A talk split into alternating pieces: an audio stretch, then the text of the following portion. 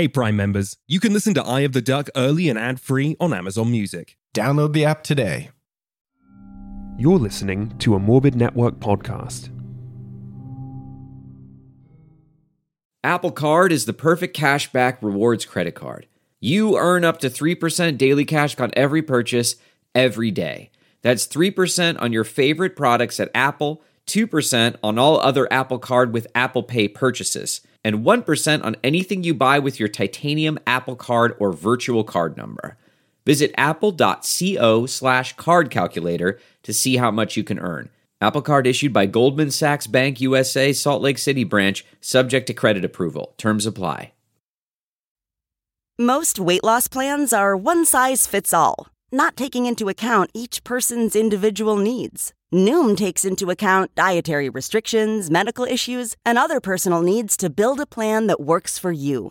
Everyone's journey is different, so your daily lessons are personalized to you and your goals. Stay focused on what's important to you with Noom's psychology and biology based approach. Sign up for your free trial today at Noom.com. That's N O O M.com. And check out Noom's first ever cookbook, The Noom Kitchen, for 100 healthy and delicious recipes to promote better living. Available to buy now wherever books are sold.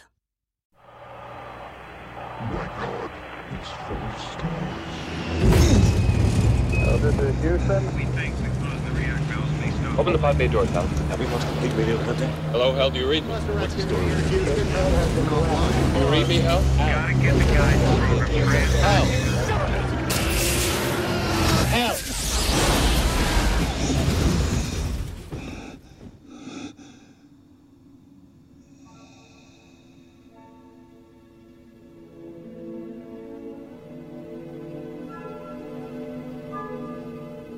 Hi, I'm Adam Volerich, And I'm Dom Nero. and this is a podcast about movies and the scenes that make them special. What David Lynch calls Eye of the Duck scenes. An Eye of the Duck is a moment or sequence in a film that defines the whole. Each week on our podcast, we explore a movie by finding the scene at its core. From the earliest days of the medium, filmmakers have transported us beyond Earth's atmosphere. In this mini-series, we'll be charting cinema's greatest space stories, the movies where science fiction, fact, and boundless imagination converge. Welcome to Eye of the Duck, a space odyssey.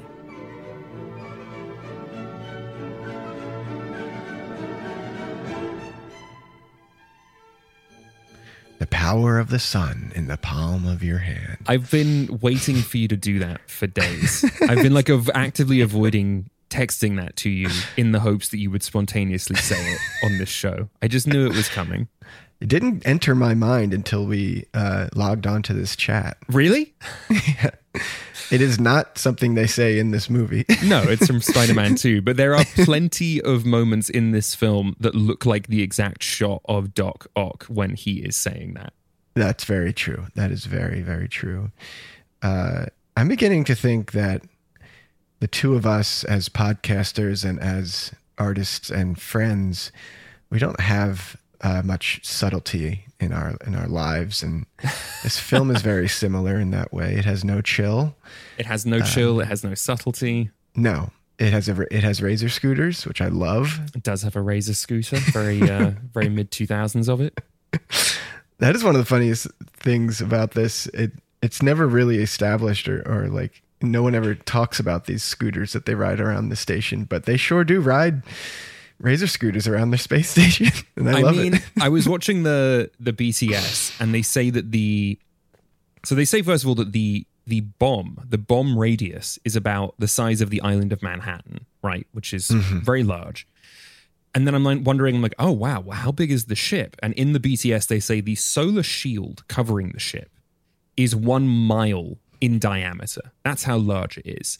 so for them to get from, you know, one end Yeah. of the ship to the other, they need some kind of wheeled vehicle because this isn't Star Trek where you've got like, you know, uh the these like crazy elevators that go at like, you know, Right. uh, instant speed, you know. They they need to get around. So Razor scooter at bare minimum is is necessary. Yeah, they need fast fast travel points. Yeah. how, how big is the Starship Enterprise, by the way? I don't have the uh the numbers off the top It's of my head. Let's let's let's take a quick vast, glance at? Wikipedia. Now the problem is, Dom, is that there are numerous Starship Enterprises. Uh, Oh, really? Yeah, there's there's more than one. The uh, the most like I- I feel like the the the two most like beloved ones are the the one that um, Captain Kirk pilots in the original series, Mm-hmm. but then the one that like I think a lot of people gravitate towards is the Enterprise D, which is the Enterprise Ah. from Star Trek: The Next Generation. Um, so why don't why don't we look at see see if we can get Okay. some some numbers on how large this ship is? and they all they they all are like that disc like with the with this thing coming off The nacelles, uh, yeah, they're all uh, they're all these large uh, disc-shaped ships with uh, Okay. with the nacelle sort of engines on the back. Even in Star Trek Discovery, uh, which is set at some time after the events of of this series and of, of Next Gen, and is made sort of with uh, you know newer, fancier tech. Like even in that, there's a point where like I'm trying to say so without spoiling it, but like the, I'll, I'll just say that at at least one second of this show, you see a glimpse of a distant future and what one of these ships might look like, and you know it's got sort of like an energy field holding the nacelles to the main disc, but there's no Oh, actual, very uh, there's no actual like you know physical machinery tying it all together anymore, um, and it looks pretty rad. Um, so how how is this is the enterprise d anywhere near as big as this ship this vessel Wikipedia didn't give it to me immediately, so I'm just going to uh, Google it. And according to um, memory-gamma.fandom.com, uh, the Enterprise D is uh, 641 meters long and weighs 5 million tons. Yeah. Um, it has 42 decks and uh, has a has a crew of a, a maximum of 15,000 people can can fit on board and uh, it, it can carry 11 phaser arrays and four photon torpedoes. beautiful Yeah.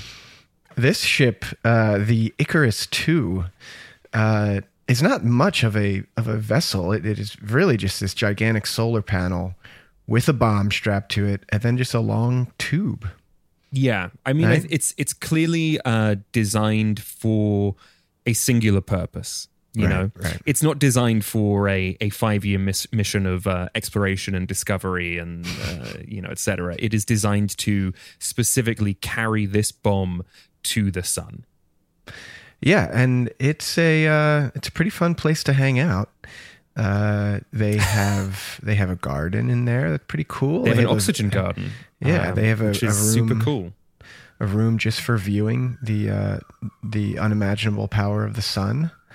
It's a, pla uh, it's a place we all love to hang out in, and and the bomb that is strapped to this vessel is like the Black Lodge or something. It's like this weird like liminal space. it's really cool because it's like the the whole like you can go inside the bomb and operate the bomb from within the bomb if you have to um and so it has like control panels but other than that it is just this massive uh three-dimensional cube uh that you can kind of physically move around in and it appears to have its own gravity because you could like fall down one side of it and then go for a stroll on the side you have fallen down Suffice it to say, there is a lot of science fiction stuff happening in this film. So much that I would assume people who uh, study uh, uh, astronomy and, and physics and, and space are probably enraged by uh, the way this, this movie treats science, uh, f- fact versus fiction. Is that well, true? there there is the uh, as with many of the films we've covered for this series, there are scientists who are consulting on the project and and helping to sort of like develop the concepts you see on screen. Of course, like you know, the film is narrative first, emotion first, Yeah, yeah. and then then science afterwards. But there is like precedent for the uh, for the mission being explored here. Um, I and I have I have stuff about that here if you want to talk about it. Yeah, I mean, I think the concept of bombing the sun that all seems to check out to me. But there Yeah. are moments where they play extremely fast and loose with uh, with science fact. I think in a way that doesn't bother me, as someone who has said on this series many times, I truly don't care about accuracy in my space movies. There are moments when Cillian Murphy here is uh, is is viewing the surface of the sun from like I don't know inches away and somehow is not burst to smithereens. But uh, Well, you're talking about like the very, very end, which goes like full abstract and poetic versus, you know, uh, and any, you know, it's it's no longer grounded in any sense of reality by that point. Um, I just but- imagine watching this as like Neil deGrasse Tyson and being like, "What the fuck are they doing? This doesn't make any sense to me." but that's not why we're here. no, that isn't why we're here, um, and it's also not why Danny Boyle is here. Like Danny No, Boyle isn't here all. to to uh, to just like you know read you a textbook on on physics. Like, so let's backtrack a bit because Okay. Bo- Boyle is is Yes, one of Danny my, Boyle's Sunshine. yeah, Danny Boyle's Sunshine. Boyle is one of, if not my my favorite filmmaker. And I think one of the things that I'm so drawn to in his work is that very often he will choose these kind of very large, like high concept ideas, and then just distill it down to what is the what is the like human drama at, at the heart of this you know Yes. what what is the thing that's like actually going on here um and so that's why I keep coming back to his films. It's why I keep coming back to a film like Sunshine, even though it is presumably just about this gigantic, like high concept notion of like, what if we had to send a team of scientists into the heart of the sun to blow it up? You know? Yeah, I mean, it's not unlike what we uh, what we often do on this show is taking these, you know, bizarrely high concept uh, ideas and trying to distill them into their simplest uh, notion. Right. And uh, it makes it a good a good case study, I think, for our show and for our series here.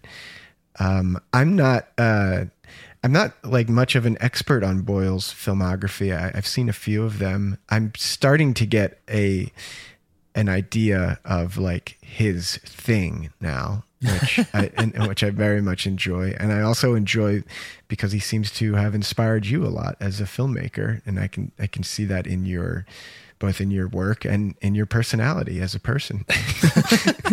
I very much feel like you are one of the characters from this movie.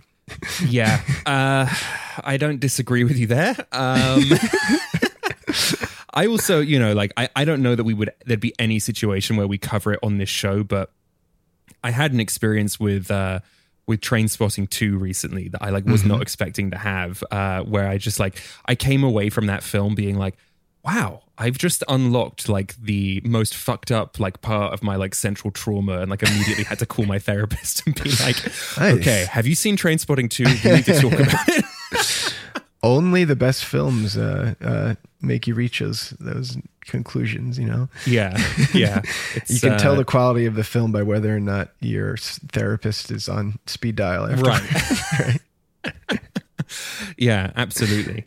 I Um, should. I think we should also point out that uh, we happen to be covering uh, Boyle and Sunshine around the same time that uh, our friends at Blank Check are, are covering the filmmaker and and maybe even the movie around the same yeah, time. I, I that feel is like these purely episodes are gonna coincidental. very similar times, but yeah, that is Yeah. purely purely coincidental. Um, Yeah.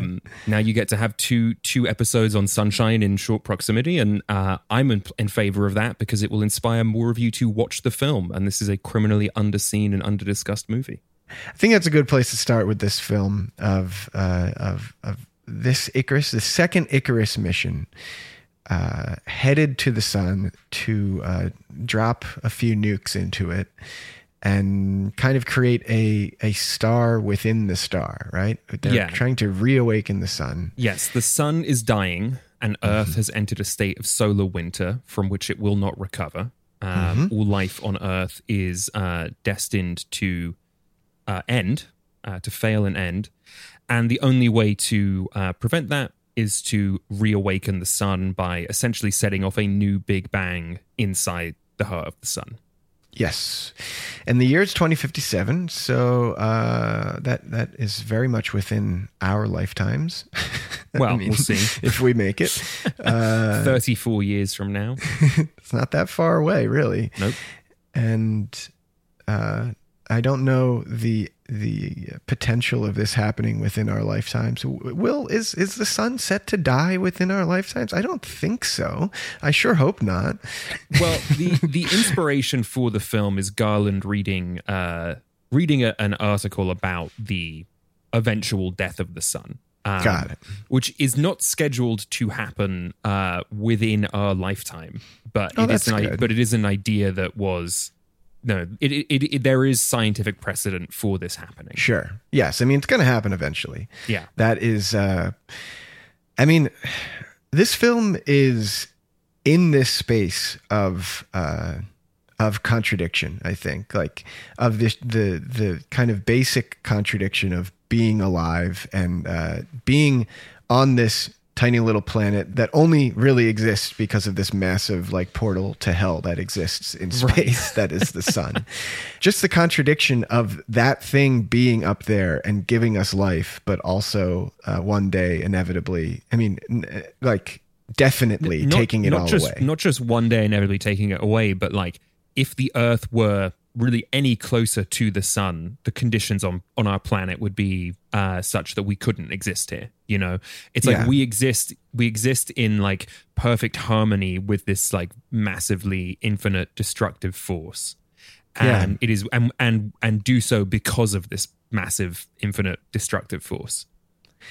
and it's both destructive because uh, it sure is a, as I said, a, a portal to hell. Just this big uh, seething fireball that consumes all and uh, and is is definitely going to kill us all one day. But also, it yes, it gives us the gift of light. It gives us the gift of life. Right? It is Right, and nothing could exist without it. nothing could exist without it and then of course you know there's the like there's the philosophical stuff and the mythological stuff where it's like the thing that separates humanity from other animals is that like prometheus reaches up and steals mm-hmm. fire from the gods. And then you know I'm watching an interview with with a guy on the behind the scenes and he's saying you know like and that fire you know like that's that that is the sun you know like when you when you like gather firewood from from the forest near your your home and you bring it back to your fireplace like you're activating you know the power of the sun that's been stored chemically inside these uh this wood and and and you're and you are feeding off of uh you know a captured version of the sun like in your own home. And you know there's there's all of this. All of this is kind of contained within the uh the strange contradiction uh that we're all facing every day. And mythic, I think, is a great word to describe like the levels that this film aspires towards, or or sort of like fluctuates around. Yeah. Because it is this contradictory space of like there is a basic scientific reality here that the sun is dying, and it's this very basic notion that maybe if we throw a bomb in there, it will uh, wake up again. That's just like I mean, at the end of the day, it, it is something that like is not very hard to to uh, fathom. But on the other end, the sun is so mythic in its power that you can't help but but just go to like religious places when you when you start to talk about it. absolutely And, and I think that is uh, where this film is is sort of navigating is like you can only go bigger and bigger when you start to sort of like look at the sun as as like a a movie monster i guess like that, that it's just Yeah. movie is kind of like what if you know what if alien but the xenomorph was the, was the sun? Right. kind of? It's it's just such a wild i know. you know premise for a for a film and it and it works so well because it does it does evoke all of this like religious stuff of this notion of like okay well the sun looks like hell but it's in the sky so it's heaven and it like gives me life so it's god but it's trying to kill me so it's the devil you know? It's like all of this stuff all at once um you, it is so just- hard to kind of wrap your head around Yeah, but you can't not go to that place if you're going to make a mm-hmm. movie about the power of the sun. Like the imagery that he uses here is is so powerful because he reaches for this sort of like mythic or even like religious kind of imagery of this like all-encompassing, unfathomable, Yeah. unimaginable power that it that you know it. And at the same time, it's just this group of scientists like doing a very sort of basic mission. well not basic the stakes are incredibly high um the stakes are high, but, it's it's very easy to understand. It's not like you know, right one it's of these easy, super yeah, high it's concept. easy to wrap your head around the mission itself it's easy to wrap your head around the people but you are you just watch all of them react to this sort of truth in different ways and re- and the ways in which they react are uh, you kind of understand all of them. Yeah. like perhaps the exception being Pinbacker, the uh, you know the captain of the the Icarus One, who we we meet in the third act. Um, he, I mean, he you know essentially is like a religious zealot. You know, he's he's spent too Yes. much time in the orbit of the sun, and he's become uh, he's you know he worships the sun god Ra. I mean, this movie kind of gives you this notion that uh, why do we worship anything else? Like when the sun is just up there, mm-hmm. like it seems so obvious. Like this is the only thing that should matter to any like religious person is this thing that is this mythic level of of you know of creation up there it, you know Yeah. gives life and takes it away. It is it's up there. Like you can see it. It's not this like mysterious thing that we have to find in you know in in in writings from people who lived thousands of years ago. You can literally just look at this thing and it's so powerful despite being so many miles away that if you look at it for more than like a few seconds it's going to fuck up your eyes i mean that's so powerful the power of that I know it's. Uh, I mean, and and it, you know, it's worth noting that like pre Judeo Christian religion, like that's what people did. They worship the sun. You know, I it it's it's just I mean, especially after watching this movie, it's kind of hard to wrap your head around like worshiping anything else. Like what you know, what does God hold like to the sun? I mean, like you can't even get like within you know a million miles of it without like being destroyed. I feel like if we go any further down this rabbit Yeah, hole, yeah. it's just going to become like me showing how much of a militant atheist I am, which is like not going to be useful for the purposes of discussion. Um, but I, but I agree with you. I, I, I fully get what you're saying. Like this, uh, you know, and, and as a militant atheist, like I look, I, I, I watch this film and I'm like, this is the best argument for like believing and worshiping anything is the scientific fact that the sun does all of this. Yes, but I, I wanted to bring this part of the the uh, the conversation up early here because I, I watched this. Uh, I don't know if you saw. Did you see Tarantino reviewing this movie? No, I didn't. It's a funny. I think he's like introducing a series of movies for for Sky uh, Sky Movies at Mm. Yeah. the UK uh, Yeah, satellite TV channel. network. Yeah, and uh, he programmed this in, in part of his series. I can't track down exactly what the series was, but there's just a recording of him talking about it on YouTube, and he's saying how uh, kind of wild it is that like this is one of the very few movies that like that gets into like the power of the sun as as like a monster as like a you know hmm. a a force of nature that you know can kill us.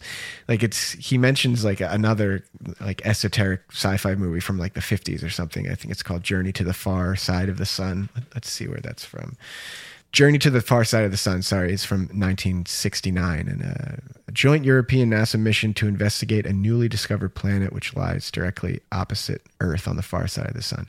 He says it's, you know, not very good, but it- it's one of the few that is interested in the sun at all. And uh, I do think it's uh, worth noting here that, like, it's just up there and it's a, a perfect thing to explore for a science fiction movie as, Yeah. as like a, a force of of destruction and it's just kind of crazy that this is like one of the only movies that does it Yeah, it is. It is strange, and it, and it's amazing that uh, it's amazing that Danny Boyle is the one who's doing it, and it's amazing Right. that he's doing it at this point in his career.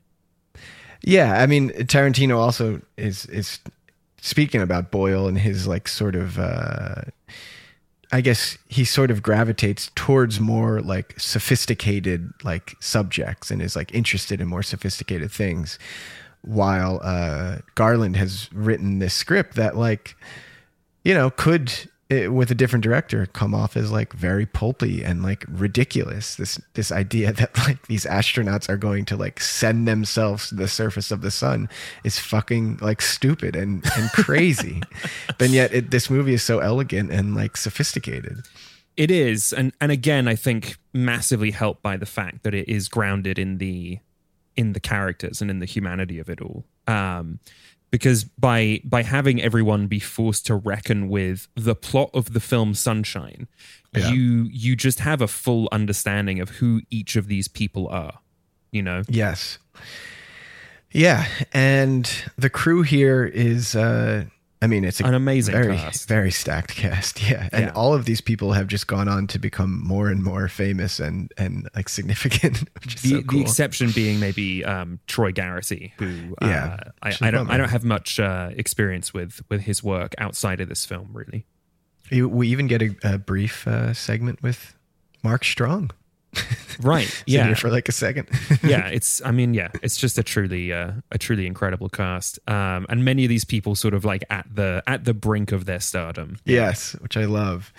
So uh, before we get to our production history, I, I Yeah. feel like we've pretty much hit uh, the story at hand here. And we- we've mentioned that this is about a crew uh, going to the sun. We haven't talked about the Icarus One, though. Maybe we should hit that. Yeah. So, yeah, why don't we just do a quick kind of recap of the plot? So, uh, Sun is dying. They got to go there to blow it up, basically.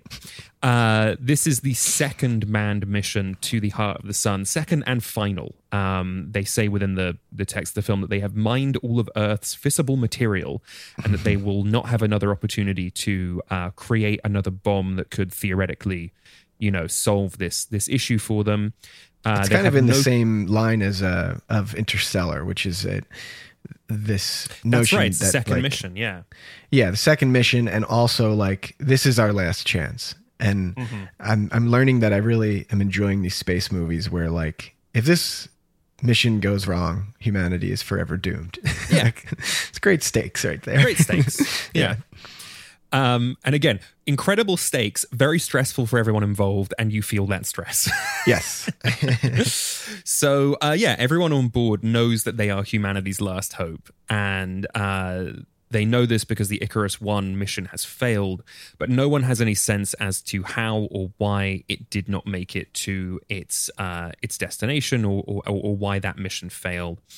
When the Icarus Two finally makes it past um, Mercury, they uh they begin they and and by this point they they're sort of looking at their supplies and they're realizing like we have like we're like good. We have like more supplies than we need to to do this mission and make it home. So it wasn't that you know like so they know that it isn't any kind of like supply issue. It's not oxygen. It's not food. It's not water. Um so they really don't know know what the what the issue could be. And they when they make it past uh past mercury uh, mercury which is uh has a high metal content becomes Yes. a enough of a right? uh yeah high iron content and it has enough of a, a a metal content that it is amplifying a distress signal from the icarus one which is seemingly uh almost at its destination just parked right at the surface of the sun yes and uh yeah the classic distress signal situation of do we uh continue towards our mission or do we go uh try to help out the mission that failed what what is that it's never good in a space movie when we get a distress signal Yeah, when you get a sudden, distant uh, Mayday call, uh, if, Yeah. if watching films like this have taught me anything, uh, ignore the call. right Um, because when they reach the Icarus one, uh, what they find there is uh, a lot of dust, which is ostensibly human skin, human uh, remains. human rot. Um, they find an oxygen garden that has like really blossomed and and has self sustained, which bodes well for them because they are running out of oxygen, right? Well, yeah, I mean, at this point, so at first they decide to divert the mission to go to the Icarus One because they believe they think that you know two bombs are better than one.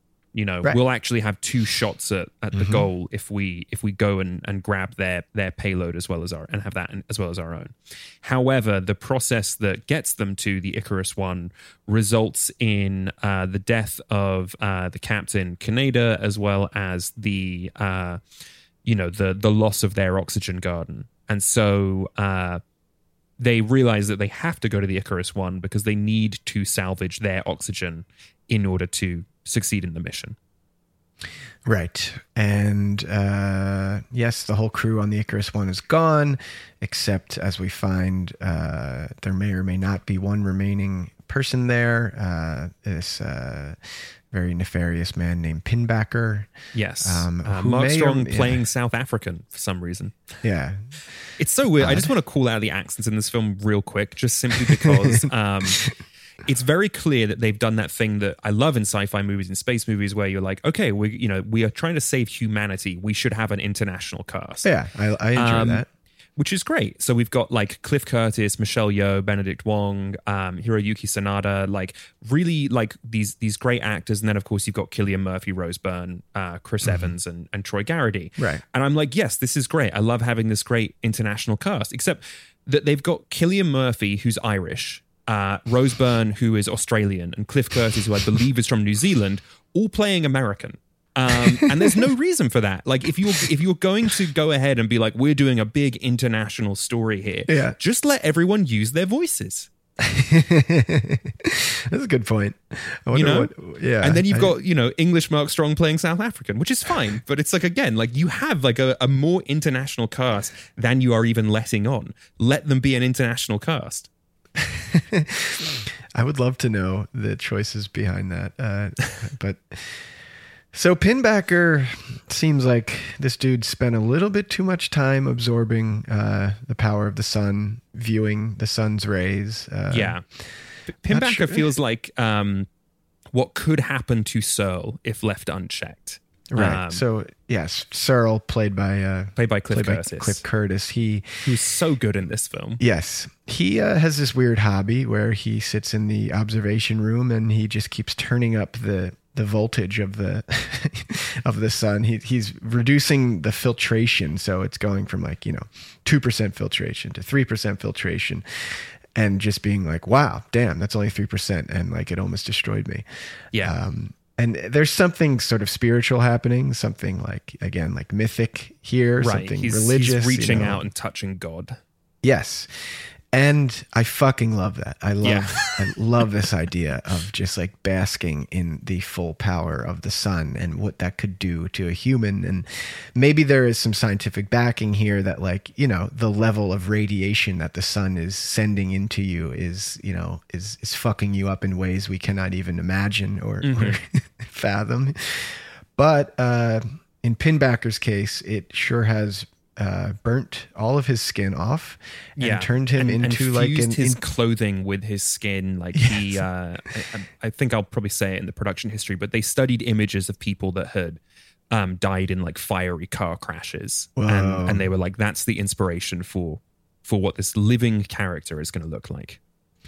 and he uh he sort of uh, has sort of I don't know the power of the sun or something. He can he can kind of like dilate and and you know shrink time. He kind of he's always Yeah. fucking with the video editing. Something's going on with him. Yeah, and I'll tell you specifically how they do that in a bit. But let me just Yeah. find the Boyle quote about about who the character is. I think it's worth just saying now. Um, he said, "He's not your regular villain. We had an idea that, that that he was a spectral presence, but not a ghost, because he's real because of the damage he does. But somehow the forces of light he's been exposed to have sort of reorganized him." And when the crew sees him, it's a challenge to their sanity. Is it possible for somebody to be like this? Not just in terms of disfigurement, he's burnt, but also because it appears that all the pieces that make him up, the protons and neutrons, have been reorganized in some way and put back together differently. And it's not a CG effect. We did that all live with a special lens on the camera. Oh, very cool. Yeah, so I'll, I'll get more into that when we when we do the production history. But yeah, I love this idea that like he has been so sufficiently like cooked by the like you know the radiation and spiritual power of the sun that it has like you know dispersed his atoms and reconfigured them all wrong. Yeah, maybe perhaps like some Doctor Manhattan kind of stuff happening here. Yeah. I mean, he kind of becomes a bad Doctor Manhattan, and uh, the third act of the film, which Tarantino uh, apparently despises and says like, A lot of people have this take that they're like, I love the first two thirds, and the third, like the, the final third, is like garbage. And I'm like, you are a coward. I know. I mean, it doesn't bother me because the monster that we get in this third act is still, you know, part of the sun's power. Like it still comes from, you know, the effects of this mission and the effects I think of everything works here. Yeah, and uh, come on, it's a science fiction movie set in space and isolated places. You got to have a xenomorph. And like, Exactly. the the the ag- the idea that the xenomorph is this like supernatural being that's powered by you know the nuclear force of the sun is so fucking fun.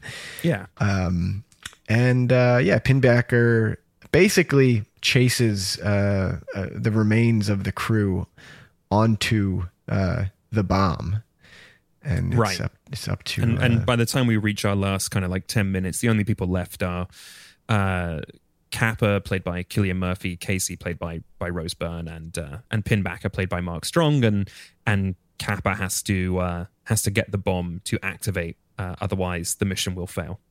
Yes, and um, and the space sun uh, monster is is is trying his best to stop him from doing that. yeah. And they What succeed and and they bring they bring light back to the earth the very icy frozen earth.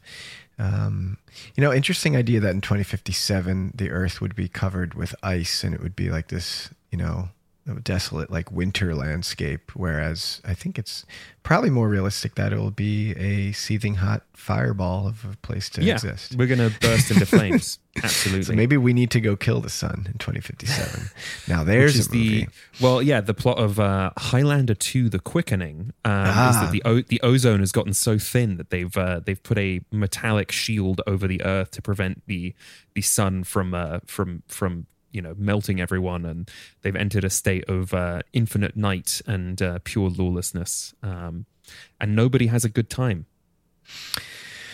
I'm looking forward to that to that era. we'll see if we get there. Yeah, All right. Production history? let's do it. Your last day of vacation, and you found time for a deep tissue massage followed by a long mud bath, then a two hour nap. Because you're an American Express Platinum Card member and booked your stay at a fine hotel and resort through Amex Travel, which means a 4 p.m. checkout. And those relaxing vacation vibes can keep going at the airport in the Centurion Lounge. Just a splash. Before you board the plane, back to reality. That's the powerful backing of American Express. See how to elevate your travel experiences at americanexpress.com slash with Amex. Terms apply. When you choose Organic Valley, not only will you be enjoying great tasting dairy, you'll help to save over 1,600 small organic family farms who are protecting over 400,000 acres of organic farmland and all the plants and animals that call it home. This is dairy you can feel good about. It's great tasting, high quality organic dairy, ethically sourced from small organic family farms. To find Organic Valley Dairy near you, visit ov.coop. That's ov.coop.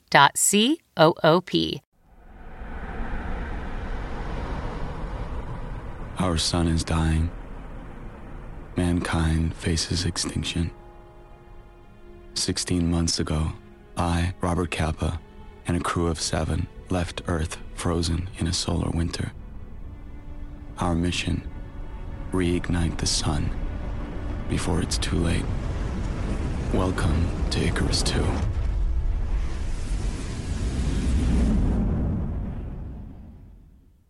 All right. Sunshine, written by Alex Garland and directed by Danny Boyle. And we should say this is their third collaboration. Um, they had previously done uh, The Beach uh, with Leo DiCaprio, uh, 28 Days Later, which is the, you know, sort of Cillian Murphy's big breakout role, and uh, and then this film. I've never seen The Beach. Have you? The Beach is the only Danny Boyle film that I have never seen. Um, it's just never uh, excited me, and because he seems to kind of like disown that one, um, I've just never found myself drawn to it. As a completionist, like I'll get to it eventually, but Yeah. uh, you know, he. I, I remember when he was doing press for uh, for Trainspotting two, because that film is such a sort of like it's a harkening back to the you know like his breakout film and it's, it's Trainspotting his second film not his first film but it's his breakout film and so like all of the press for Trainspotting 2 ends up becoming a career retrospective for him and I remember him talking about uh you know this film but also talking about the beach and him basically saying that like he never should have made that movie and it was like a huge mistake and that you know even if he had made it he should have done it like completely differently Huh. Fascinating. yeah Yeah. So it's a 1996 novel by Garland. yeah Set in Thailand, the story of a young backpacker's search for a legendary, idyllic, and isolated beach untouched by tourism. Interesting. Maybe I'll read it. I'd like to see that movie. Stars DiCaprio. Sounds Yeah. interesting. And it's right after Titanic, too. Yeah. Yeah.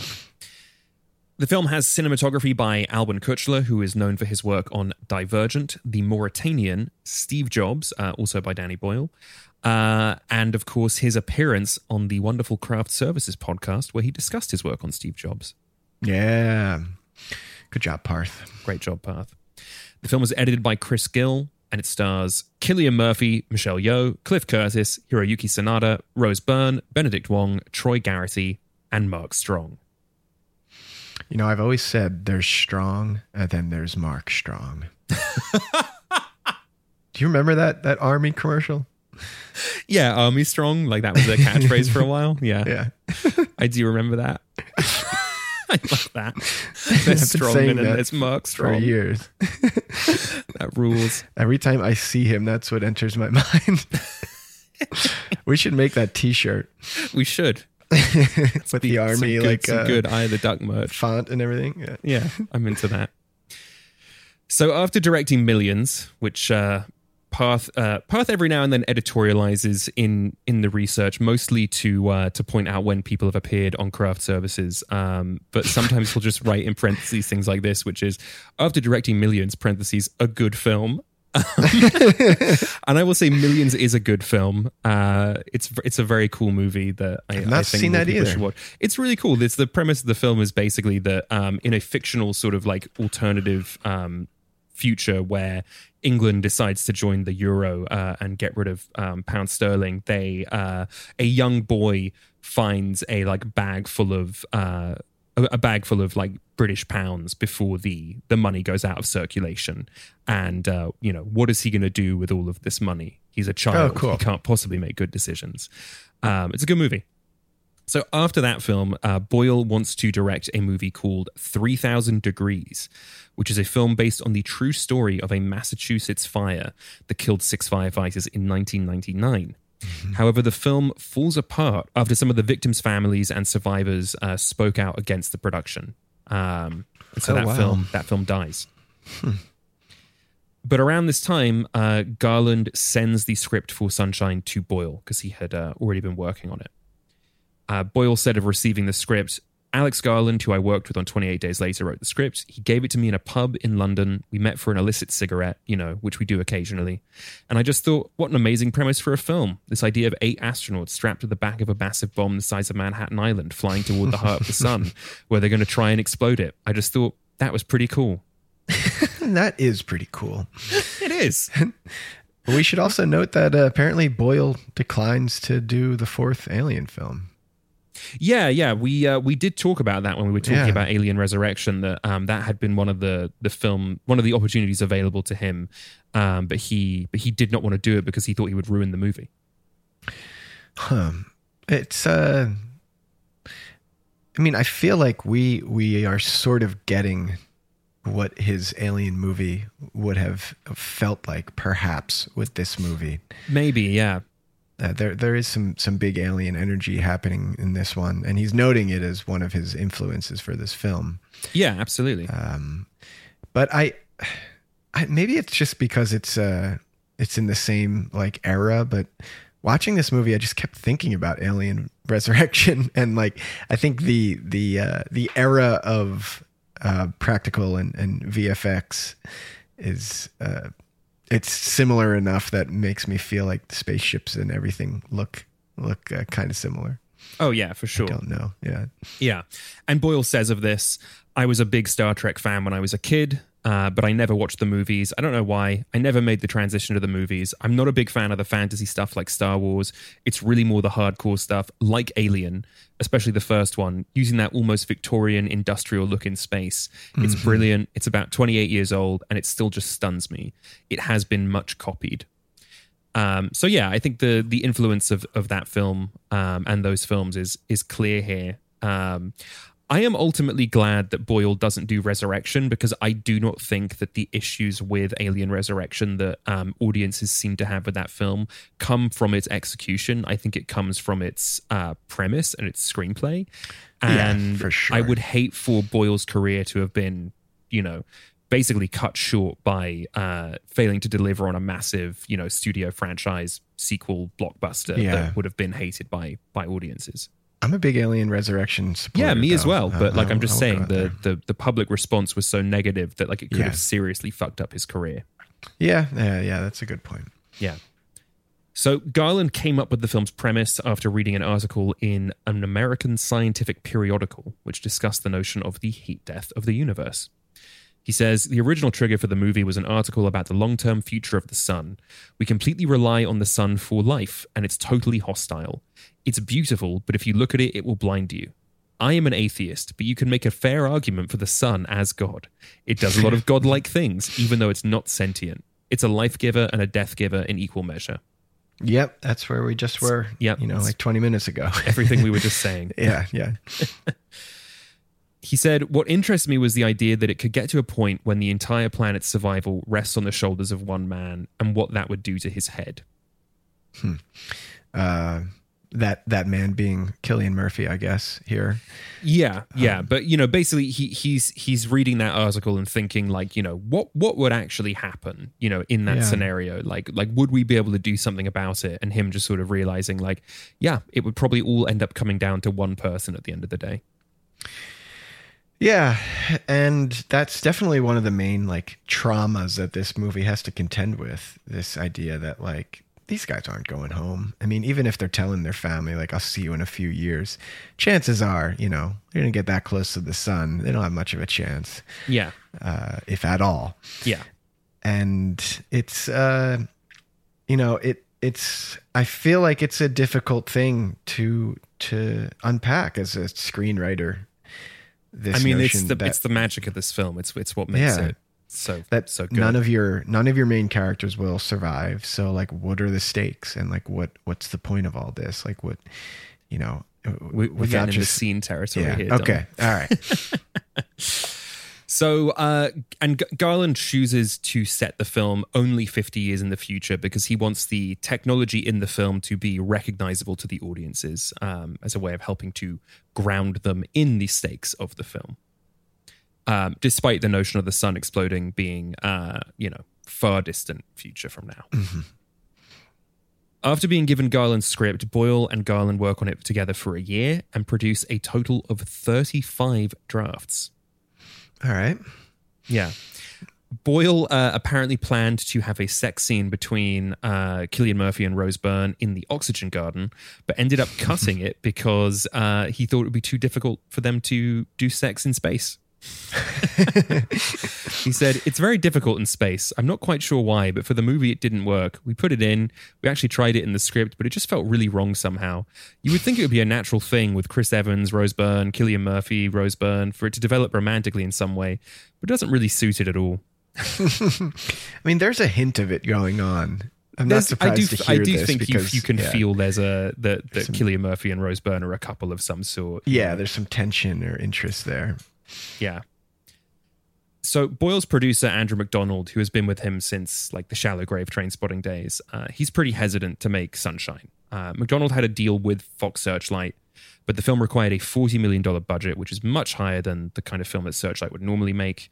Uh, and Fox themselves was were pretty hesitant on making the film because of Solaris. Um, McDonald said 20th Century was not bidding on Sunshine. The reason is pretty obvious. They had made Solaris. So just, you know, five years earlier, they'd made this uh, massive box office bomb uh, that was also a kind of esoteric space film. Okay, so hold on. So Sunshine is 2007 and Solaris, Solaris is 2002. 2002. When I feel like like programming this series has been interesting because I am nervous that like so many of these movies are from like the past few years. Uh, and I think one of the reasons why that that is happening is because technology has finally reached the point where like we can tell stories like Interstellar, like Gravity. Right. And I, I always I feel cautious of like being you know a, a a film podcaster and being like the best movies are all within like the past decade. Well, yeah, I don't think we're saying that. I mean, no. there's definitely recency bias, but like there is also Yeah. just the fact that like we have gotten more of these films recently because we Yeah. have- we, now have it. It's easier to make them now. And I wonder, I mean, we're not covering any movies uh, made before 2001 A Space Odyssey. And, and part of that is because there are just so few like movies of this nature, of this like very specific genre of like being isolated on a space station. There's so few of them that are like of note. And uh, do you think that following Solaris, there was sort of a lull in in the franchise because that In the not, like- franchise, I'm, I'm sorry in the in the genre in the Solaris cinematic universe. I actually I would watch a Solaris cinematic universe. Uh, in the genre, I guess. Is there kind of I mean, so from 2002 to 2007, I'm wondering if any of these movies that we're covering sit in there. I mean, maybe not. Maybe it has been pretty consistent, like since since like the late 70s. Maybe we have kind of consistently had space movies or space operas, you know. I mean, there is a consistent flow of space movies like every decade. Um, I just think that the ones that you and I are perhaps gravitating towards for this series are a little more recent because of recency bias. Do you think so though? I really wonder. I mean, if you if you like are like when we researched this series, the ones of note, like the ones that are known to be significant and good, all seem to be from like the past like 3 decades. Yeah. But I mean, yeah, so from the past three decades, that's 30 years worth of filmmaking. And uh, that's when the technology really comes into its own. True. I guess when you get any earlier than that, we get closer to like the like Flash Gordons, like the you know the space opera, the B kind of stuff, B sci-fi like, stuff, like and two, that's not what we're 2001 looking for here. starts the kind of film that we are covering here. That's very true. Like that's Yeah. that's what it comes down to is that that is the moment where the kind of film we are covering comes into existence. This kind of like esoteric and you know soul searching film about the nature of like of what it is to be human in the context Right. of space travel. and a lot of that uh, can only be accomplished when technology is you know has has reached the point where like they can do miniatures like drifting through space. right when They you when you can like- render space in a way that feels believable and grounded and Yeah. the, and the concept isn't you know like there's a monster in space the concept Right, isn't right. there's like you know there's this thing in space the, the the concept is space is real and we're in it yeah yeah after consulting with NASA, Boyle learns that they had a department entirely devoted to the psychology of deep space travel. Boyle learned that NASA had found that astronauts had to maintain some level of a routine similar to Earth in order to remain sane. This involved growing their own food, cooking it, and cleaning up afterwards. Which is why we have, uh, you know, such special attention paid to uh, meal times in this film, and uh, and the oxygen garden, and these notions that like they need to be taking an active role in maintaining their own survival. hmm This is one of those movies though that uh, they're not floating around in their ship. They're just walking, riding. well, they have they have they have gravity, you know, uh, which is the thing. Like in in these sci-fi films, you can say like, oh yeah, we've we've developed a way to create you know gravity, Gravity within inside space, the, yeah. the the ships we travel in. Furthering the exploration of that psychology, uh, production visited a nuclear submarine to better understand the reality of claustrophobic living situations. Ah, they spent some time with our friend James Cameron. Do you think Cameron pilots nukes on his his self-made submarines? I definitely do not think that uh, that he has a, a a nuclear reactor on board his uh, his his sub His- uh, his or- one-person or, nuclear submarine. weapons. Yeah, no way. Um, but he does. Uh, you know, but but Boyle is definitely taking inspiration in, in the design of the ship as well from from these submarines. Like even in terms of like the way that the ship is constructed as this like elongated thing with these like different pods and sections that jut out from it. You know, it looks like a submarine with a satellite dish on the front. Uh, yeah, that's true. It, I mean, it's it is very it's this very confining tube, right? It makes Yeah. sense.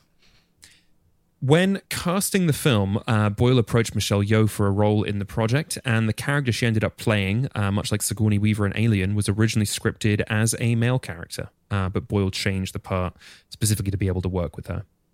Yeah, she's great in this, and uh, it's so great to just see her show up here. And uh, Rose Byrne and uh, Benedict Wong and yeah, Mark Strong.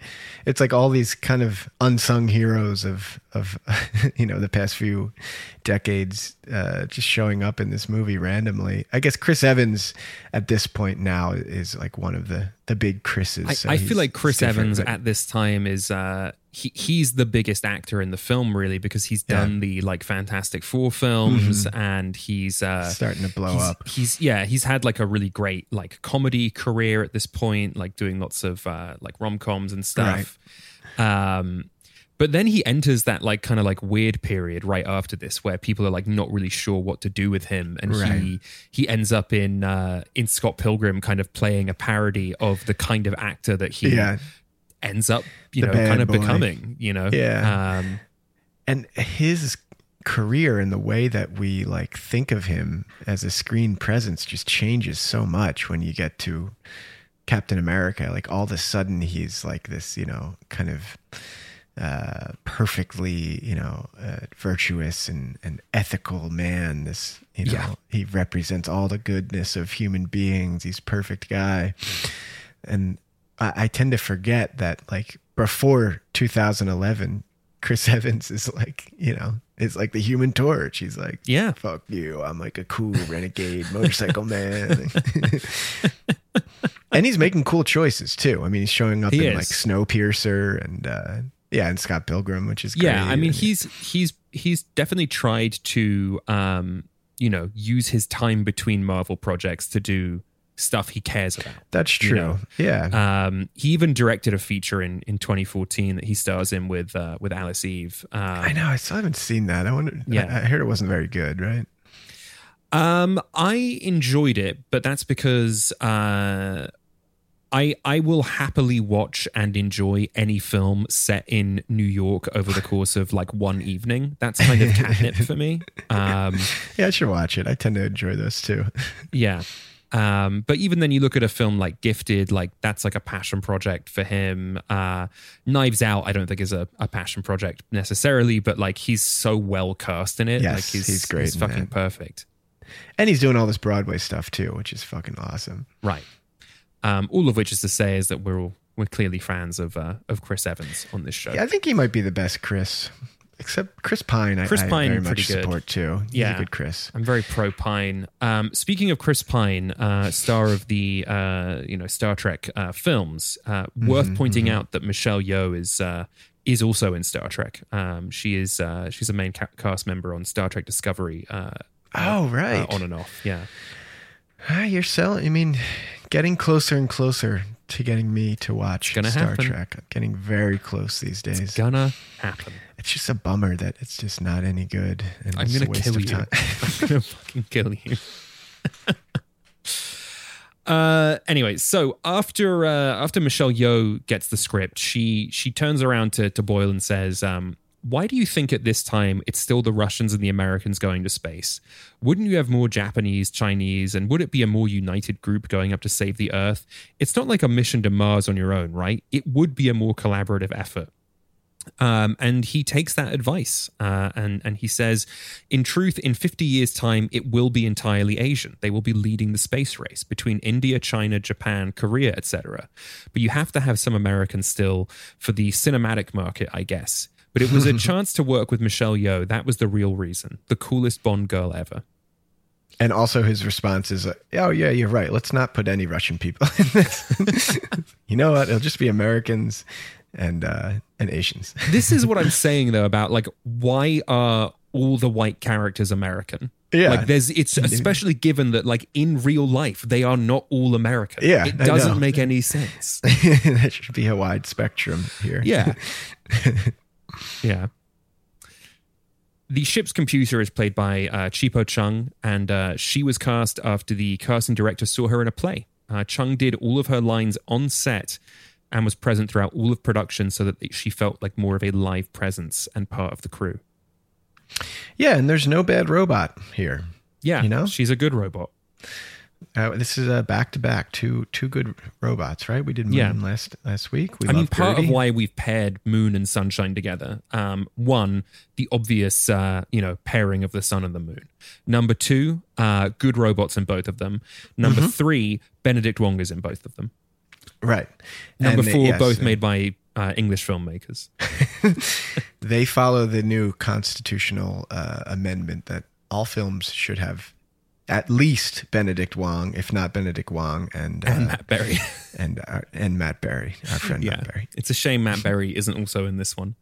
Who we should also point out that uh, when Adam and I were recording some ad reads or or some uh, some some CTAs, I think you call them. I had just rewatched all of Toast of London, uh, like in like literally the day that we were recording all those ads. And something was just happening to Adam where as we were trying to just pitch our podcast, he is becoming Matt Berry. And we have to like stop recording and be like, dude, you 100% sound like Matt Berry. You have to stop. I mean, for people who don't know Matt Berry, you know, he's very popular recently from uh, what we do in the What We Do in the the TV show is the New York City. Like, like that is how Adam is. Eye of the duck. Why are you doing that? I had truly just spent like four hours watching uh Yes. watching Matt Berry. And in Toast of London, he's playing a guy in a voiceover booth saying the same phrases over and over again. Yes, yes. Like I just I couldn't get it out of my head. You would like assume this very specific stance and then just like deliver like in our podcast. We look at Eye of the Duck scenes. I can't. I can't really do it, but Anyway, this is an episode on Danny Boyle's Sunshine. Um, Boyle says that him and Garland met with scientists and physicists to keep some semblance of reality. Um, he said, The script does take some leaps at the end, but if you can ground it in the first quarter, you can believe the stuff that happens in the end when it all goes time warping ballistic. Mm-hmm. and that's uh, that's what I like. I mean, fuck Tarantino's take on this. Why can't we go to this place? Why can't I mean? I agree. I think I, don't truly believe that the that if you don't like the third act, I don't normally say things like this. I'm going to say if you don't like the third act of this film, it's because you're a coward, and there is no other reason why. That's it. It's the only acceptable reason for not liking the third act of this film, and I want Very you to sit with that knowledge. Very good. I love when we get to this point. Uh, you know, uh, it's it's a problem. I think that a lot of filmmakers face in these in these big sort of space sci-fi epics that you know try to stick to science fiction fact and they end up in a space like like the end of interstellar which is like another one of those divisive uh spots where it's like wait we've spent this whole movie you know tracking like to like the you know to the minute the the amount of time that would pass when they go you know around other planets etc and then in the end of this movie we we reach this like very bizarre uh, space library Yeah. of of time manipulation and and that turns people off which i get but also uh i don't care i mean personally as Yeah. a viewer i don't need accuracy as long as there's emotional truth i really don't care i mean if you want accuracy go watch a space documentary i mean Go read a textbook. it's all fake like it's all just like guys and, and you know pretending to be in space like none of it's real Yeah, exactly. Uh, although, speaking of keeping things real, uh, Boyle hired futurist Richard Seymour, who is the inventor of the uh, cordless kettle, um, to talk to the uh, the actors and introduce them to some of the scientific concepts within the film. Um, and also, physicist uh, Dr. Brian Cox was a consultant on the project. Um, and he, a real physicist, unlike you, a standard audience member, was happy with the film's treatment of science and scientists. there you go Yeah. Uh, while in most other science fiction films, scientists cause trouble, Cox liked that it was up to Murphy's knowledge as a scientist to save the world. And Boyle wanted to imbue the actors with the uncompromising cold eye that scientists have and arranged for the actors to meet with Cox as well. Which I think you see in sequences where you have like Mace being like, we're going to run out of oxygen unless we kill Troy. You know, Yeah, like that is an uncompromising and cold way of looking at the world. Uh, but it feels right at home in this in this film. But I mean, there are sequences where, like, you know, we have this moment where uh, Searle uh, opens the filter to like three percent of the sun's power, and it, you know, nearly like destroys his retina. So we have that, and that feels realistic and and earned, and you know, it, enough steeped in reality that we can buy it. But then later in the film, there's a sequence where they need to go out into space and physically repair some of the solar panels. So uh, Kaneda and uh, and Capa uh, go out physically in in these gold plated uh, uh, space suits to to do some repairs. So they are like on the solar panels, uh, taking on like immense Solar wind and sun so, rays. yeah, and- yeah, and I'm wondering, like, can I buy this? That like these these human beings wouldn't just melt? Like, are there are there solar paneled spacesuits like that powerful to stop? You know, this this guy could barely even look at like three percent of the sun's power. Then these guys are like, But the visors on the front of that of that thing is like a welding mask, you know. that's true. Yeah. I, I'm surprised to hear a scientist be like, "Yeah, this all checks out for me." Oh well. Um, Boyle said of Brian Cox, Brian Cox is the nicest guy, but he's so arrogant. I used to tell the actors to watch the way he'll just go, no. He works at he works at CERN, where they are looking for this particle they nicknamed the God particle. There is a tiny, tiny chance that when they collide these protons, they'll create a black hole into which we'll all disappear. I said, "You're still going to go ahead with it?" And he said, "Don't worry about it. You won't know anything about it if it happens. Everything will be gone." we had this argument in the bar last night. He said it's absolutely critical we use nuclear power, and Cillian said, "What about the Irish Sea? It's so polluted, and there's all these leukemia clusters." And Cox went, "If we use nuclear power, we can give light and food to a million people in Africa, and you're worried about a few hundred people in Ireland." Oof. Yeah. Which Brutal. again, you feel all of that in the film. You know, that is the the way in which they're looking at looking at this. Like they are they are fully saying that like some lives are worth more than others or less than others. Like the reason they go to the Icarus one isn't to save the potential survivors of that mission. It's to grab the bomb to increase the chances of their own success. Yeah, I mean, so much is at stake here, and uh, there are have there there just there are going to be extremely brutal decisions made, right? Yeah. that is part of the conflict and and the drama of this film, which is you know part of why it's so compelling to watch. Yeah. So this film did not. Uh, they didn't shoot extended sequences in the Vomit Comet like uh, some of the other things we've talked about here, but they did uh, have the actors go through um, zero G, uh, you know, rehearsing, uh, so they could get a feel for what it would be like uh, to embody that uh, performance. So they went up in this uh, this tiny little plane uh, that uh, I couldn't tell from the footage if it was doing like small parabolas or if it was just entering low orbit, but I think it might have been parabolas. And so, um, you know, it's like the pilot and the the actor are strapped in. That's that's all that's in the plane. It's really tiny, and then they were just sort of putting stuff on the dashboard. And so as they're like entering zero g, the stuff starts just to like float in front of them, and and the pilot is sort of saying to them like, "Reach out, try and feel what it's like to grab it. Do Yeah. you feel the blood like rushing out of your head, like, and all this stuff." And so um, all of the main cast got to do this, and uh, most of them se- seem to enjoy it. Um, Hiroyuki Sanada, I remember watching him and him saying, I've never done that before. I'll never do it again, but like I'll always remember it. Wow, and I, I Yeah. would really love to experience that in Me my too. life. I wonder Um, like how accessible it will be in in you know in coming years. when we start an Eye of the Duck Patreon, I think the fourth tier will be sponsoring uh, you know, a zero G flight for, for you and I. yes, send us to space Send us to space. just for our enjoyment. Yeah. And uh, and Cox also had stuff to say about the uh, the scientific backing of the of the the the heat death of the sun.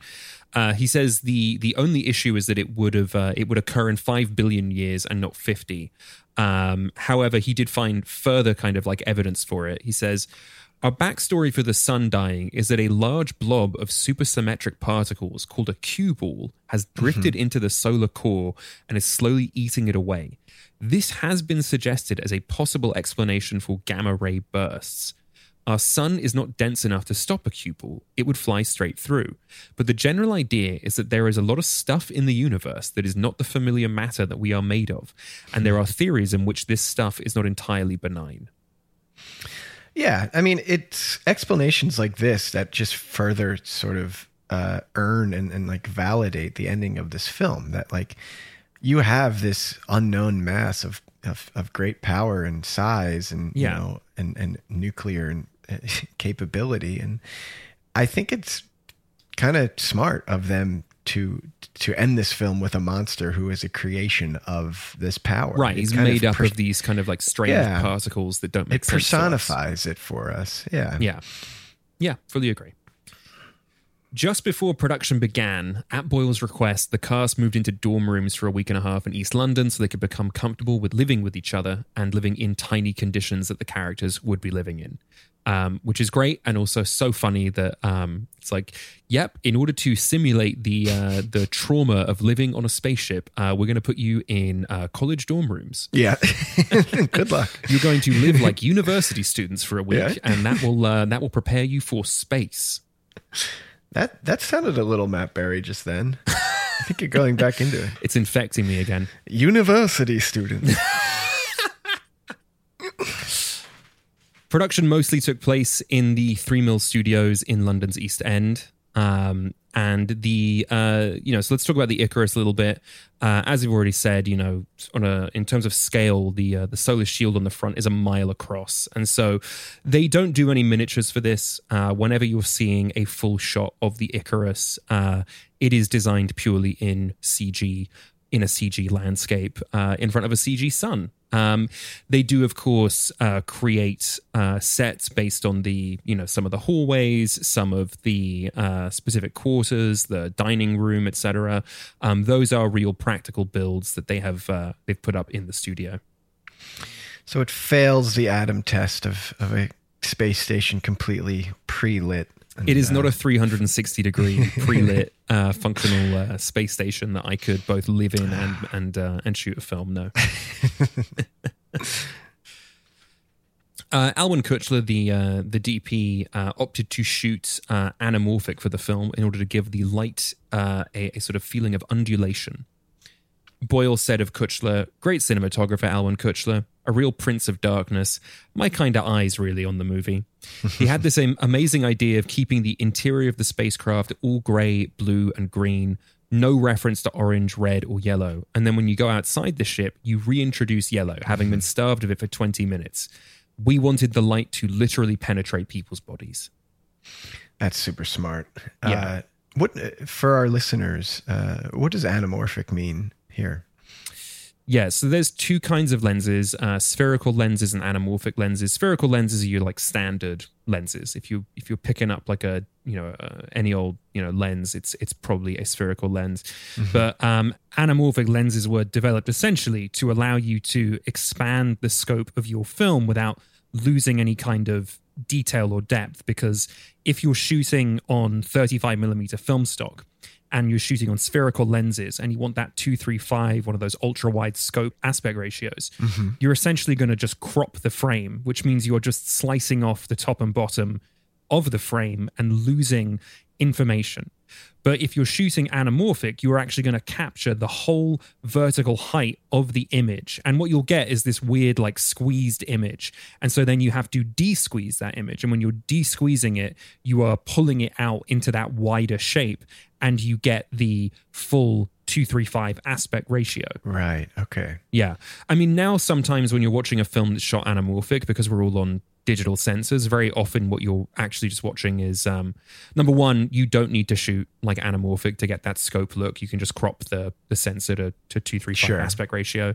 Um, but also, you can you can you know you can do a lot of the anamorphic look. Um, either digitally or like practically using um, non-anamorphic lenses. Like I shot a short uh, many years ago that we wanted an anamorphic look. We had no budget for anamorphic lenses, so we put a bit of fishing wire on the back of the the lens, and it created those sort of like horizontal flares. And Oh, you can wow. get you can get filters that like change the shape of the bokeh, so like you can get that like anamorphic look, you know, uh, so without cool. without shooting um, anamorphic specifically. So it's fascinating that for a film that is uh, very, you know, confined to these small spaces in space, he's going for this more expansive lens choice. But I guess Yeah. it certainly helps to show the, uh, the the breadth and the you know the size of the sun for sure. I mean, Yeah. You're gonna I mean, it, a- a it helps. it- Yeah, expanding the scope in that way, I think, is really useful because also there are moments where, like, and I hope this isn't a spoiler for your scene, but like, for example, when um when when Capa and Casey are talking to each other after um, Capa has woken up in the middle of the night with this nightmare of falling into the service of the sun yeah. Oh, I love that. an amazing sequence and a great scene when you show two people um, in like clean singles uh, in profile when you shoot in this 235 uh, ratio like this it means that like you're just creating an ocean of space between the two of them um, because in order to frame up the the faces in profile like that most of the frame is the negative space compared to them looking and looking out into that negative space Right. so you shoot one of them like framed left looking right and one of them framed right looking left and it just feels like there's a mile between them even though they're in this very intimate setting Huh. it's cool Yes. it's a good movie it's a good choice Yeah. Kuchler said, I'm sure every DOP would want to shoot a science fiction film. Only when I had to prep it did I realize how bloody difficult it was going to be. I never ever could compete with the real beauty of the sun. yeah. Good luck. Yeah. You're And- the one and- tasked with like shaping the light and you know the, the way And then, light look, there's the sun. on screen. Yeah. Um, and I mean, like, and and Boyle, you know, again when he was doing that T two press, he's sort of saying like, you know, I have immense respect for anyone that makes a space movie. It's absolutely the hardest fucking thing to do. Like, you know, never again. and he never does. yeah. And he says, you know, he had he had trouble with the uh with with scenes featuring, you know, zero gravity. He said that would have looked better if I just carried the person in my arms. if you watch actual space station weightlessness, movements are at normal speed, but in movies it has to be done in slow motion. If you do it the way it's done on a space station, it looks phony. Um, so you know, he he had trouble getting that to work. yeah. Um, although I do think it looks quite good in this. In this, you know, a lot of this, the, the stuff that's on uh, the exterior of the space station, and like when they're doing things like you know flying between, you know, the the, the just in the spacesuit going between Yeah, the two the airlocks. two, space, yeah, between the airlocks, like that is uh, stunt doubles in costumes on wires against a green screen. Um, and like Got you it. can see on the behind the scenes, they are being rocketed across very, very fast. Yeah, uh, I think. I mean, he goes 2001 when he does exterior stuff, right? Like he's mm-hmm. interested in like the kind of ballet, the, you know, the the way that that mm-hmm. these bodies are drifting through this negative space. I think that's where his head is when he does Yeah. when he does the real space stuff. Otherwise, it doesn't seem like he's much interested. Like, hence why you know they're walking on this ship and there's no sign of you know gravitational stuff at all. Right. We just understand when you're on the ship, there's gravity. When you're Yeah, not, you're yeah. kind of doing this strange little dance. Right. Yeah. Um, so I already mentioned uh, that Pinbacker's burns were based on, um, you know, uh, car crash uh, people that people that had suffered in car crashes, but in in particular they had looked at Niki Lauda, who was a, a race car driver who had uh, been in a terrible accident. Um, but initially, the the other victims uh, on the Icarus One, uh, they were based on people that had died in the uh, volcanic eruption uh, in Pompeii, um, which you can Oh, totally wow. see when you when you look at them. It's actually like my first thought when I saw that, and then get to the research phase, and lo and behold, that's the inspiration. Yeah. Oh, yeah, that makes so much sense. And Yeah. the way that they just kind of like explode when you touch them. Yeah, they're Yeah. just they're just dust. Um, Yeah, they're, yeah. they're just ash. Uh, so you were talking about that that spacesuit earlier. Um, they based the design uh, of those suits on uh, samurai armor, deep sea bodysuits, medieval armor, and of course Kenny from South Park. Oh my god, that's so funny. Yeah. Um, and the suits are sort of made, you know, uh, with much lighter materials than than they appear in the film. Um, but and and that is to uh, give the actors as much mobility as possible. And they also um, put cameras inside the the helmets themselves so that we can see the actors' faces um, without having to make the design uh, unrealistic. Boyle is sort of uh, on the behind the scenes. He's he's saying how silly it is that when you watch a space movie, most people's space helmets are just almost entirely glass, which is of course done so that you get maximum access to the actor's face, but but Sure. saying that like that's completely ridiculous because glass is not going to like do much to protect you uh, in the long run. You need as, as a little glass coverage as possible for maximum safety, and especially in the case of this where it's you know all about protecting them from the sun, um, you need that kind of uh, Kenny from South Park, you know, funnel shape uh, Yeah. with with just the uh, the single bit of like you know um, welding armor in front of it, um, which then means if you want to be able to see the actor, the only way to do that would be to put a camera in there. Uh, but he was happy with that because he said it gave a a claustrophobia that they could use in their performances. Uh, and that they learn very quickly what's going to work and what's not. They learn how to use a tool like that, and that benefits the film.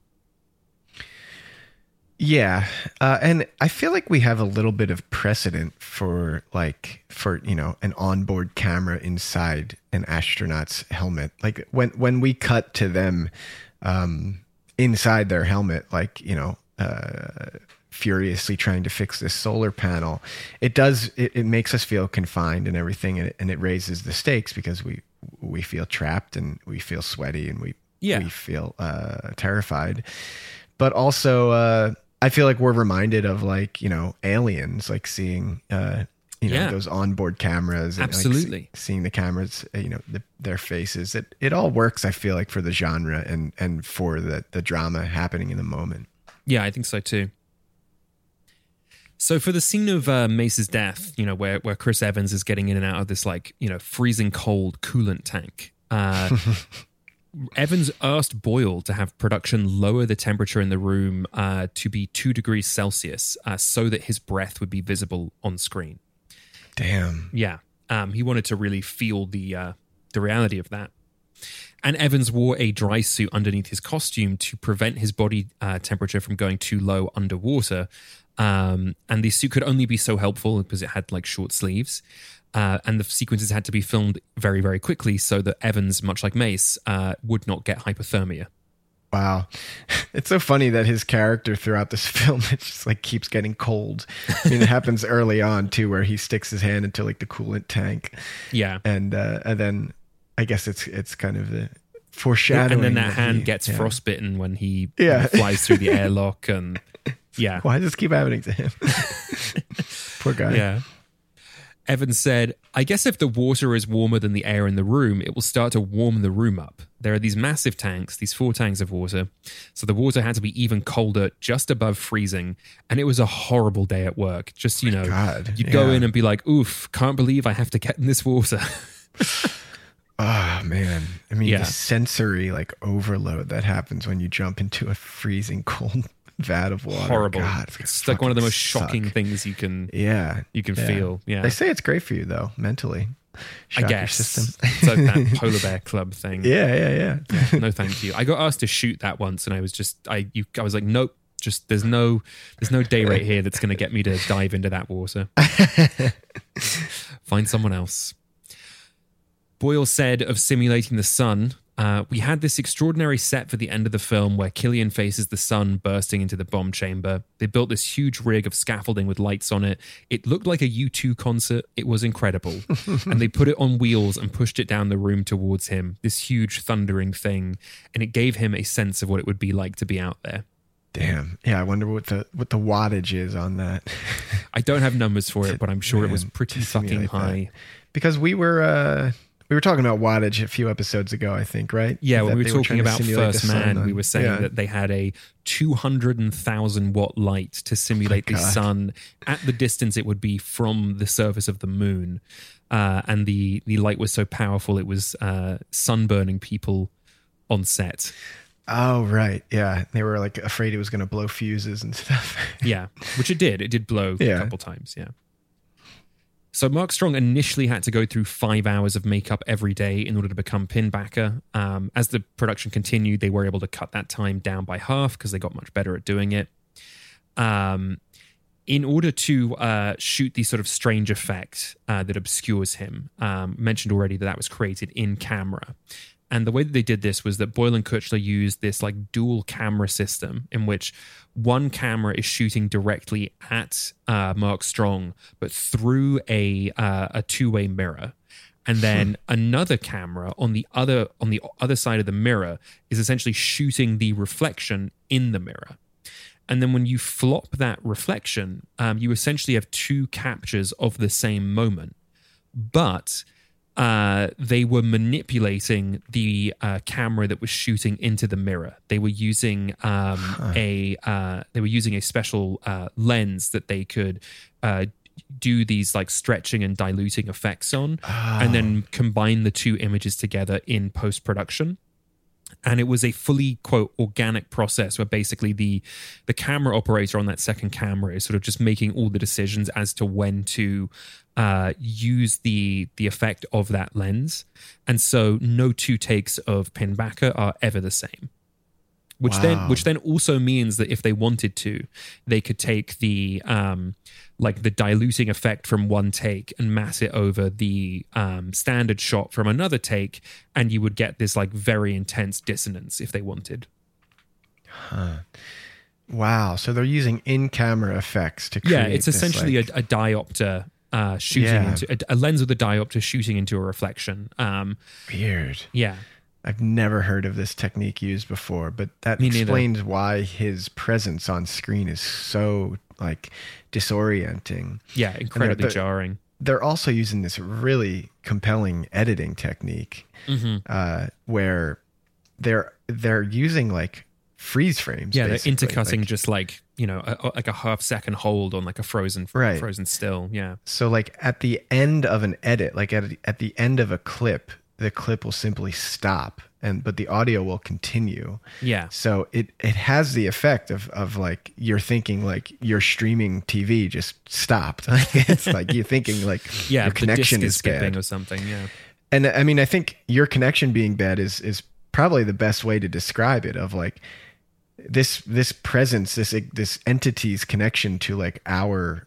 you know mode of perception is is uh you know disabled like there there is some disconnect happening between the way we uh, are able to observe him and the way that he actually is operating Yeah, So he's much out of so that- time. he's out of Yeah. time and space. You know. and that- as an editor like i'm so compelled by this this choice to to use these stops um it like you if you put a freeze frame at an end of a clip and then the next clip starts what you're doing to your audience is kind of putting like this strange punctuation there Yeah, where like you know you're sitting on the period for too long and it's a we're perfect so way of phrasing it. yeah, we're so used to seeing like complete thoughts in our edits where it's like, you know, shot, shot, shot, and then maybe a pause, and then shot, period. Like, it, you know, that that's it, that is the language of of visual storytelling. So when you hold too long, you know, mid thought, it just is like a it's like a destructive force to your eyes. Like what the Yeah. like like uh, how do I read this? Well, I'm not used to that as you know in our in our visual language and.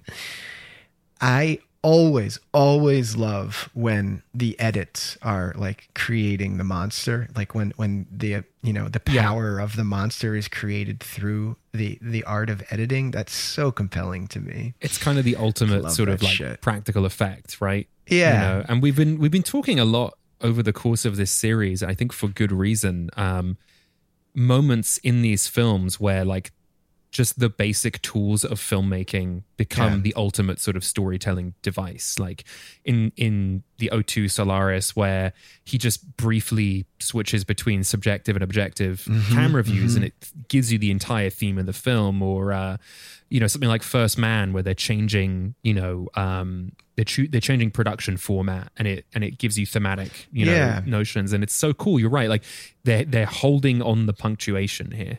Yeah.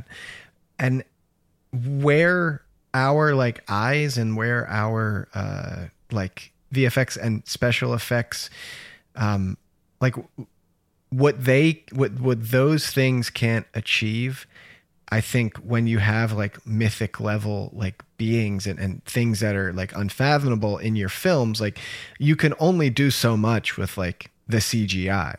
So like where Yeah. those those limitations are, I think you can use like the language of cinema to to uh to break in and, and, and to fill in those blanks. And another perfect example is like the end of 2001. Like we reach this space that is inexplicable Yeah. um from what we know about like reality if we are to ever like cross you know dimensional thresholds or you know uh, interact with extraterrestrial beings um it's going to be things that we truly cannot imagine. And how do you put something unimaginable on screen? I mean you you just can't. You can't create something that we have never seen before. I mean pretty much to an extent like you can never create like a film alien that is going to be truly you know novel you know? Right. and so i love when filmmakers are always using the the, the language of cinema to like to fill in that blank i mean david lynch does it all the time with like Right. you know you can dilate time with with editing and and Yeah. that will give us something we've not seen before something that we can't fully understand and Yeah. that works yeah and i love that yeah shit i mean it's no it's perfectly said um which is part of why it's going to be exciting to cover uh nolan uh soon because i Oh, feel like so many of his films uh do that and then feel as though they are like self-reflexively about filmmaking and storytelling yeah, yeah. yeah. So, all in all, the makeup on Pinbacker is comprised of 47 individual pieces. And this is essentially like it's just a full on skin suit. Um, Nice. You know, Love where it's just like a second layer of skin that's going over him every day. And because it is so thin and fragile in order to like maximize the realism, it is destroyed basically every time he takes it off. So they have to that's that's why the process takes so long, It's because they have to start from scratch more or less every time they're doing it. wow Yeah. And in order to get the like barefoot effect of him being able to like walk around like fully naked, his feet are actually um ballet shoes that have been modified with like the latex and the the, the, the like nasty, gross looking skin stuff. So he's just this like naked uh, being of of of pure uh, uh, nuclear radiation. I mean, they're saying in the behind the scenes that like the way they've designed him, and you don't really fully see it ever, but the no, which the- I like. which I do like. Yeah, I don't want Um, to see the full it's, thing. It's much scarier not to see the full thing, just to Mm-hmm. be like, this guy is so horrifying, you can't look at him. yeah, Um, which again is achieved through the visual language. Um, the uh, the design, the makeup designers are basically like, yeah, we're basically looking at it as though like he's caught fire and then healed, and then caught fire and then healed, and then caught fire and then healed. So his skin is burned and reburned and reburned, and everything's just sort of fusing together and sealing itself up. Um, so you can see that there's like bits of his clothing like permanently like melted into his skin, and his skin itself is like melted into itself in like many horrible and disgusting ways. yeah wow. Uh, I guess we we uh, we meet a similar uh, demon or, or space ghost in 2010, the year we make contact, and when when we finally see uh, Kier Keir again. Yeah. Except he's a friendly one. He's he's Casper the friendly space ghost. yeah, yeah. So during production, Boyle feels a little bit out of his comfort zone due to the amount of CG involved in making the film. Boyle said, I tried to keep it visual because some of the ideas in the film are very hard to talk about. But when we were making Sunshine, which involved a lot of post production special effects, my responsibility to the actors was to describe to them what they would be seeing. I was brought up in a religious environment, and so my natural tendency was to lapse into descriptions which were broadly creationist. I'd be saying things like, kneel before the source of all creation, bow down before the source of all life. And even Alex, who is quite an aggressive atheist, has the same cultural instinct in the language that he uses. Yeah, I mean he's he's kind of reiterating a lot of what we were just talking about about Yeah. these uh, the visual language that is required when you're dealing with something as unimaginably powerful as the sun. Yeah. And Boyle added, you know, the modern kind of taste is to say, oh, we don't do CG. We'll try to just do it all for real. But with a film like this, it's not even a question of that. You've got to embrace what's wonderful about CG. Yeah, I think we have reached the point in this podcast where like we we're we're very pro CG these days. I think I mean, you you have to be. Yeah. If if you want to be able to expand filmmaking into the realm of like pure imagination, then you need to be able to have access to tools that allow you to do that.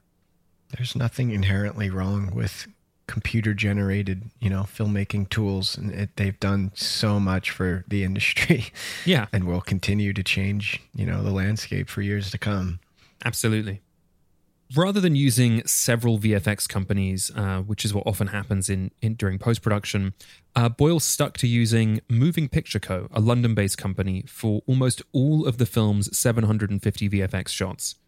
Boyle's reasoning for this was that he could maintain a higher level of quality control over the shots, and while this increased the quality of the shots, it did slow down the post production time. Um, which is, you know, normally that's why you split the work up amongst a number of Sure, sure. studios, is that they can all be working concurrently. Um, but here it means that he can get a higher level of consistency. I wonder what the amount of uh, of pressure and, and you know and strain that put on that specific company rather than dispersing it through several. I'm sure that as as is the case with uh, with every VFX company, it was Yeah. uh, it was a ton of work and, and very unpleasant. Yeah. Um, and they said that one of the hardest things to do was to get the scale of the sun uh, correct. You know, um, they were talking on the the behind the scenes saying that the the values they were inputting in terms of the the size and depth and breadth of the sun and the you know the the amount of uh, flaring and things like this. They're talking about how it it's expelling these uh, these like these solar winds and these solar Yeah, rays flares and everything. yeah, and and all of the the numerical values for the size and scale of those things were all so abstract that they had a hard time making visualizations that felt a grounded in reality or b um that like like were able to like properly capture like its majesty. You know and so they were they were having there was they was had like some tests where it's just looking like way too small. It just looks like a ball of light. And there are other times where it's just like i don't know how to comprehend this. I mean, you can't really. Uh, anytime if they show it, it's just simply the whole screen is like yeah. orange or white. I mean, I really love show- when they have, um, and again, I hope this isn't stealing your scene, um, but I love the moment where they have um, Mercury, you know, appearing to glide across the surface of the sun. Yeah. And you feel the scale of the planet Mercury in Right. contrast with the sun. And it's just this wild It's like a moment. speck. Yeah, it's Yeah. crazy. Yeah. So the score for this film, which is uh, has become iconic over the years, was done by Underworld and John Murphy. Um, Murphy is a, a great composer, and he he did the score for uh, for Twenty Eight Days Later, uh, which is also an iconic score. Another one of those scores where uh, it's it's used as temp track in plenty of films, and then they just leave it in there. Um, but this is done by Underworld and John Murphy, and, and Boyle had worked with Underworld before because they provided the song "Born Slippy" from the end of the film uh, Trainspotting, uh, which is an iconic song uh, in and of itself. Yeah, the the composition. Uh, what is it? Adagio for Adagio in D minor. Adagio in D minor has become. You would you would you would know it if you heard it. Should we It's- should we do the like- list of all the? It's like the video trailer song, right? There's a list of all the places that it's been used. Oh, it's so long. Oh my god. Okay, so it was used in Oh my god! Yeah, look at this. Yeah. there's It's- no it's way a- we can list all of these. Yeah, we'll name some. We'll, we'll name some big ones. It's in Okay. Top Gun Maverick, Ready Player One, The Adjustment Bureau, X Men: Days of Future Past, X Men Origins Wolverine. It's in multiple episodes of The Walking Dead. It's in The Lovely Bones, the movie Kick Ass, Star Trek, the trailer for Star Trek Into Darkness, um, a TV spot for the film Gravity, and uh, and lastly, yes, it is in uh, both Wonder Woman and Wonder Woman 1984. so funny when it's used twice in the same franchise. Yeah. I mean, it is. It's good song. It is so good. I mean, it's an amazing soundtrack album as well. Yeah. You know, it's it's just it's so good. Very moving composition, that adagio. Very moving. Fox Searchlight rescheduled the film's release date twice. Initially, the film was planned to come out in October of 2006, but is delayed due to production and post production issues. And additionally, the film went $5 million over budget. The film had uh, marketing issues uh, because no one could figure out how uh, to advertise a film that seemingly fit into several genres. Yeah. Yeah. Similar to like the O2 Solaris, they have and and First Man as well. It's like Yeah. how do you market these things? I tr- yeah. I mean, I'm not a marketer, but I feel like maybe just market what the film actually is instead of what you think will fill the most seats. Fox Searchlight's head of distribution said the question we had internally is can you release a 2001 in 2007? We think there is an audience, but we don't want to minimize the challenges. And Boyle says it's kind of a space mission movie. It's got the rules of sci fi and has a mystery attached to it. There's a mission that's failed. Nobody knows what's going to happen to the crew. Uh, and they, they get to the meet the source of all life in the universe. That has got to be worth 10 or 12 bucks or whatever it is you guys pay. Yeah, good point. Why Yeah. isn't that enough? Why can't that be the advertising? Yeah. Sunshine was released domestically on July 20th, 2007. On an estimated budget of $40 million, the film brought in 3.6 million domestically and 34.8 million worldwide, making it a flop at the box office. The film received relatively positive critical response, with critics praising the visuals, the performances, and the themes of the film. However, some critics took issue with the third act, mm. including noted coward Roger Ebert. So anyway, younger girls won't like the movie unless they know what's going to happen under an automobile hood. Younger boys won't like it because the only thing that's possibly going to blow up real good is the sun. But science fiction fans would like it, and also brainiacs, and those who sometimes look at the sky and think, "Man, there's a lot going on up there," and we can't even define precisely what a soliton is. Would you describe yourself as a brainiac?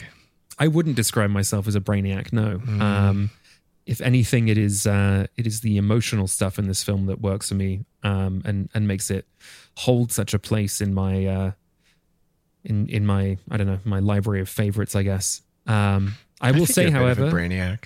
you think I'm a bit of a brainiac. I think I would describe you as a brainiac. All right, fine. I'm a brainiac. I'm going to kill Superman. Um, I just want to point out that uh, I did in fact see this film in a movie theater. You did when? I did. I was. I, I went to see this uh, at the theater when it when it released. I saw it at the AMC Lincoln Square. Um, Beautiful. Yeah, I took the I took the bus in from from New Jersey with Wow. uh, with friend of the show Jasper Bosch, uh, who now works at IFC, and uh, yeah, I think we were both Boyle heads, and uh, Jasper throughout my life, especially my my my you know early twenties and late teen years, getting into films.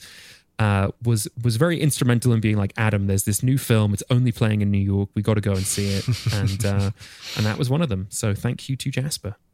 I wonder if seeing it at Lincoln Center uh, at that point in your life also adds to your love of this film because you see anything at that place on the right night and it will change your your perception of it, right? Yeah, I mean, I think we went on Enhance like a, your perception, I guess. Yeah, I think we went on like a Saturday morning or something, but like, Yes. you know, making it into such like a mission. Like we took the bus. We, Fuck you yeah, know, we, yeah. we, you know, we went to the movies and then we took the bus home. You know, it, like it felt like a, Yeah. not that like taking the bus is difficult, but like it's like an hour long bus ride. Sure, yeah.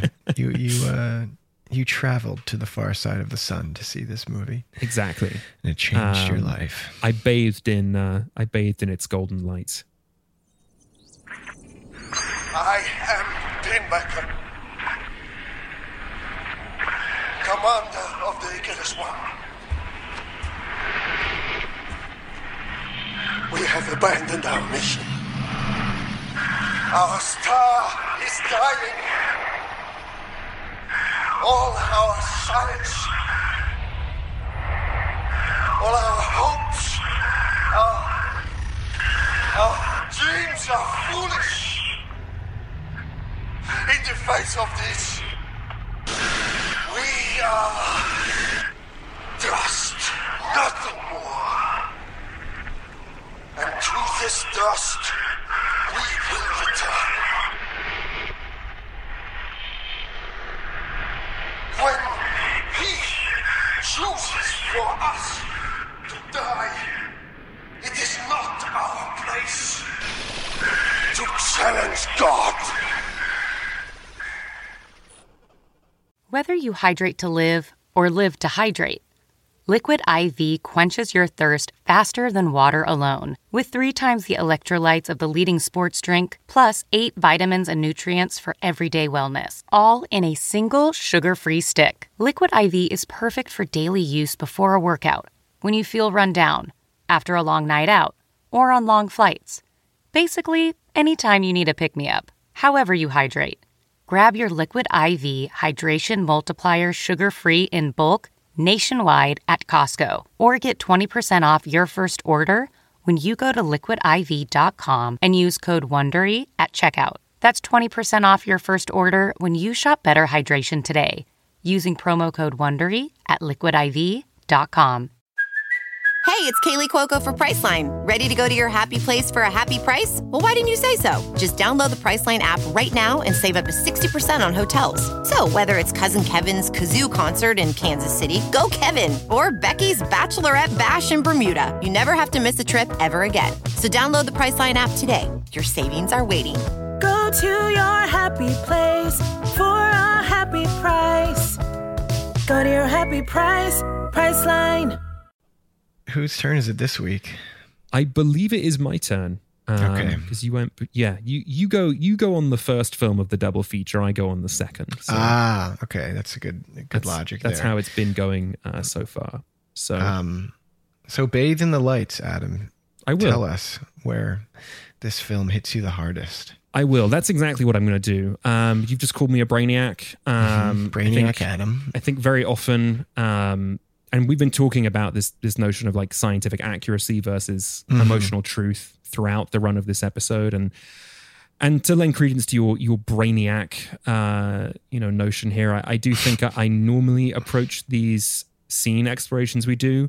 Um, pardon my pretension as a bit of a cinema scientist trying to sort of Mm. crack the uh, the double helix code of the film, and uh, that isn't the case this week. This week, I really am here to just talk about the the emotional truth um, Oh. and a kind of universal truth, as it were. Um, there are very few of these, these these universal truths, but the the one thing that really unites all human beings is the certainty that one day each and every one of us is going to die.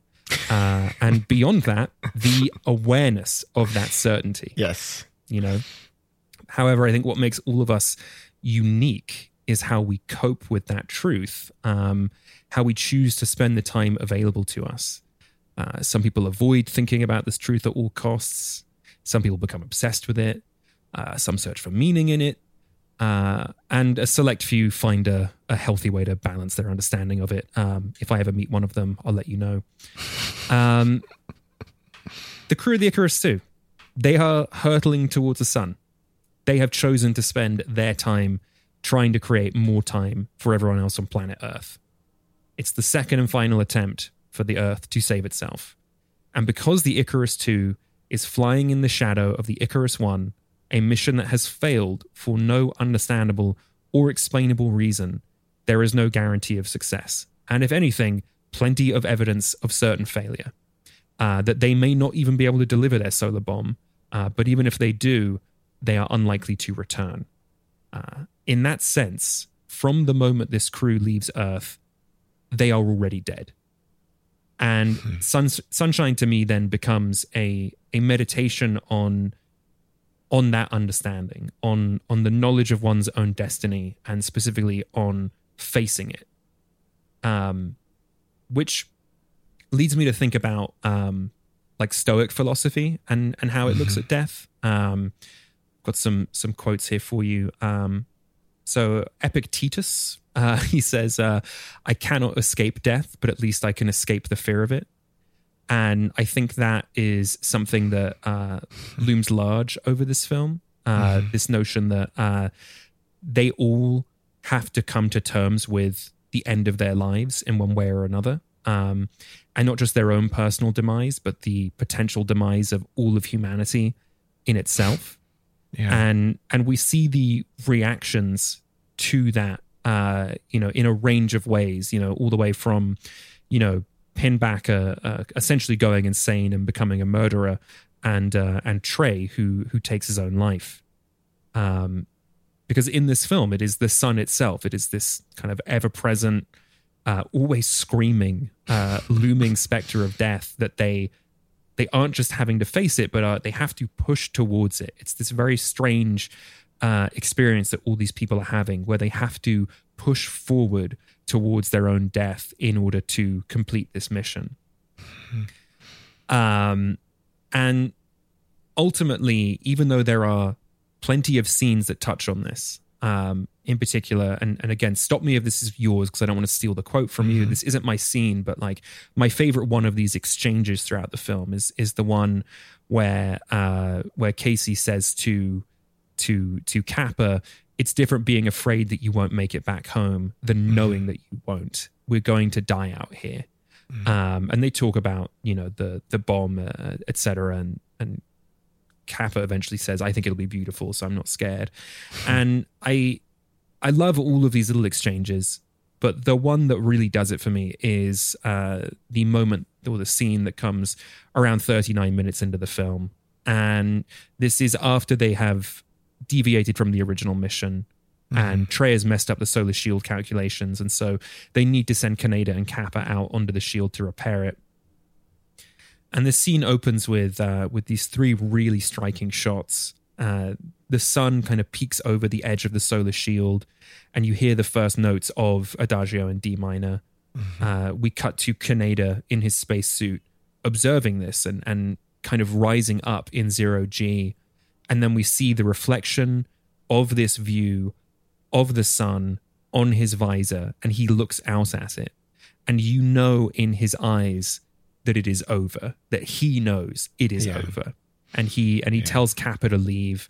And we see this amazing shot of their bodies kind of floating past each other, one of them returning to safety and one of them pushing forward. The music grows, the camera sweeps over the solar shield, revealing this very stark contrast between the void and the sun. Hmm. And all of this is intercut with the now growing fire uh, inside the oxygen garden, destroying their chance at a future. Capa makes it to the edge of the shield and sees the sun coming for them. Kaneda finishes the job. Uh, and as he is doing so, Searle, who we've seen already kind of uh, praying uh, uh, to the sun, Mhm. uh, he, he screams over the radio, What do you What do see? you see? Yeah. Yeah. And, uh, and then the wave comes and envelops him. You know, he becomes pure light. Um, and and Capa just makes it back in time to uh, to save himself. We see the faces of the crew as they realize what's happened. The the empty, burned out husk of the oxygen garden, and finally this this shot of the sun hanging there in the void. Um, and it's that moment right in there where Kaneda, even though it, you know it, the the film kind of plays with you for a second in the editing, where you think like, could he make it back? Like, is he choosing not to make it back? And you're not sure if if that is the case that like maybe he could have done, but but regardless whether or not he could have done, he definitively chooses not to. He he chooses to stay there and and stare into the heart of the sun and and face that destiny. And when it comes for him, he doesn't share it with them. You know, Searle is asking him for some some understanding of of what is happening in the face of God, as it were, as he screams at you and you scream back at him, and uh, and Kaneda refuses because it's his destiny and he's facing it alone. Even if it is, even if he is doing it for them, this moment is is for him, and for me it just it just has a kind of you know a magic feeling to it. Um and it is the kind of moment that feels like what this film was designed around you know eventually we're going to have to put a person out into the void in their spacesuit and have them stare down the sun until it vaporizes them. That is what a film called Sunshine requires. And I just, uh, yeah, it, it for me, it's just the most powerful, powerful moment in the film. Um, absolutely uh, brings a tear to my eye, and uh, and I love it.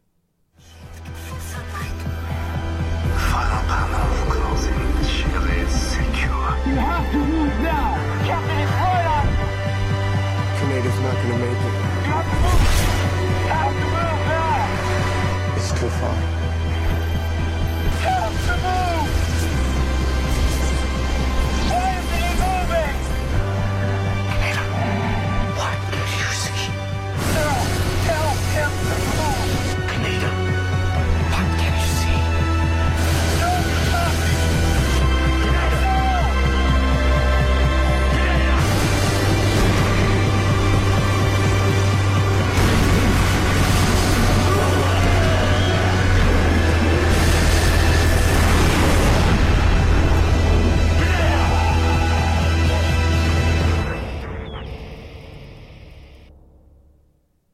Course, I love that scene too. It's very touching and moving. You know, his sacrifice there, and there is this this quality of like, what what does he see? Like, what you know, this mystery. What is it contained in this sun's power that they're trying to see, trying to find? Is there something? Is there some knowledge we can gain from it? You know, Right. Um, there's there's that other bit of dialogue that um, that Searle gives like pretty early on in the film when they're having dinner and he's talking about like sensory deprivation tests and how in dark you you float in darkness because you and the darkness are distinct from each other because darkness is the absence of something it's a vacuum but total light envelops you it becomes Right. you and so when you're watching this scene you're like you've you've kind of subtly been primed for this notion that um right, right. that like the sun kind of is it, it like it has it lives within you it has given you life and now it is it is becoming you and you are becoming it and like perhaps that's what's happening in this moment is that it's some kind of ascension Yeah, and they're uh, they're often telling each other that like we all come from stardust, you know, right and we're going to go back to that. It all really, I guess, does come down to the sun in the end. yeah I'm reminded of that moment. Um, I'm reminded of distant family members we have. Um, one of them, she was getting very old and uh, living by herself, and so she lived with an aide. And the aide, uh, when she eventually died, the aide told us, and and you know, and their immediate family that the moment that this woman died, uh, she saw something and said, "Oh my god," and then she died. oh god And like that, that has stuck with me for so many years. I always think about that. Like, what did she see? What did she that- see? That she said, "Oh my god." my god You it's full of stars yeah, right. It's so close to that. yeah i hope a- those are my last words It reminds me I of this moment. Yeah. I mean, yeah, and, and it and it all makes me think of this sort of of this of the Stoics, and you know, I uh, I take great as someone who has like a pretty severe death anxiety. Uh, I, I take great comfort in in some of that stuff. Um, there's this quote by Marcus Aurelius that I'll I'll kind of finish this off with. Um, Brief is a man's life, and small the nook of the earth where he lives. Brief too is the longest posthumous fame, buoyed only by a succession of poor human beings who will very soon die and know little of themselves, much less of someone who died long ago. Yeah, I mean the thing about uh, being eclipsed by the sun and, and dying is that Yeah. all, you know, all of consciousness stops, but also all the pain and suffering stops. You know, Well, we And don't know if, if all of consciousness stops. I assume it does. that's true. Or if That's all the part- pain and suffering that's- stops, right. You know, part part of my uh, part of where my death anxiety comes from is my assumption that consciousness ends. You know. yeah, Um, sure. But also when it ends, all the suffering of being alive ends, and Right. I think that's something that this film is contending with too. Yeah. Uh, Especially when you see characters like Trey, who are sort of like, "I fucked up. It's human to fuck up," and then you're kind of sitting there watching the film and being like, "This is absolutely the most stress that any one person could possibly be under Yeah, is being sure. in the crew of this mission. Yeah. Yeah, where was your head at? You know, it's a similar moment, actually. It's not the same moment, um, but we've already talked about it a lot. When when uh, Cliff Curtis, uh, Doctor Searle, is in that observation room, just Mhm. staring at staring at the sun, and he's he's raising the the brightness level, the, the filter from two percent to three point one percent. Mhm. That is the moment that has you know stayed like has has has been stuck in my shoe for all these years with this movie. It's just been kicking around. Like I'm very compelled by the ending and that that weird liminal space in the bomb. I, that is so Mhm. mysterious and and and fun to me and and resonant. I think there's something very mysterious about it. And we Yeah. talked about the editing too. That that also really inspires me as you know in storytelling. Um, but just this very basic and simple notion of this man gazing upon like the power of the sun this it it really there's something like just mystical about it It's some Yeah. some i don't know like so the sun i was i was doing some research the sun if you if you were to measure it in wattage like you know a normal light bulb is like somewhere between like 25 to 100 watts and like an led can go up to like 18 watts or something around there Yeah, what you're talking about, like household household Yeah, bulbs, sure, right? sure. Yes, like like like yeah, like but your your most common like standard household bulb is like a Mhm. 40 to 60 watt like Sure. incandescent tungsten light, and then the LED equivalent, I I believe is uh depending on the brand you're buying from, is like anywhere as low as like three watts, and usually at an absolute maximum like 20 for a household. Yeah. So so that's what you know, so sit with just like maybe like 20 watts. It's like right in the mid range or 30 watts. The sun is 3.8 um, times 10 to the 26th. Oh my god! So so I, I will read this for effect. So that that is 382 and then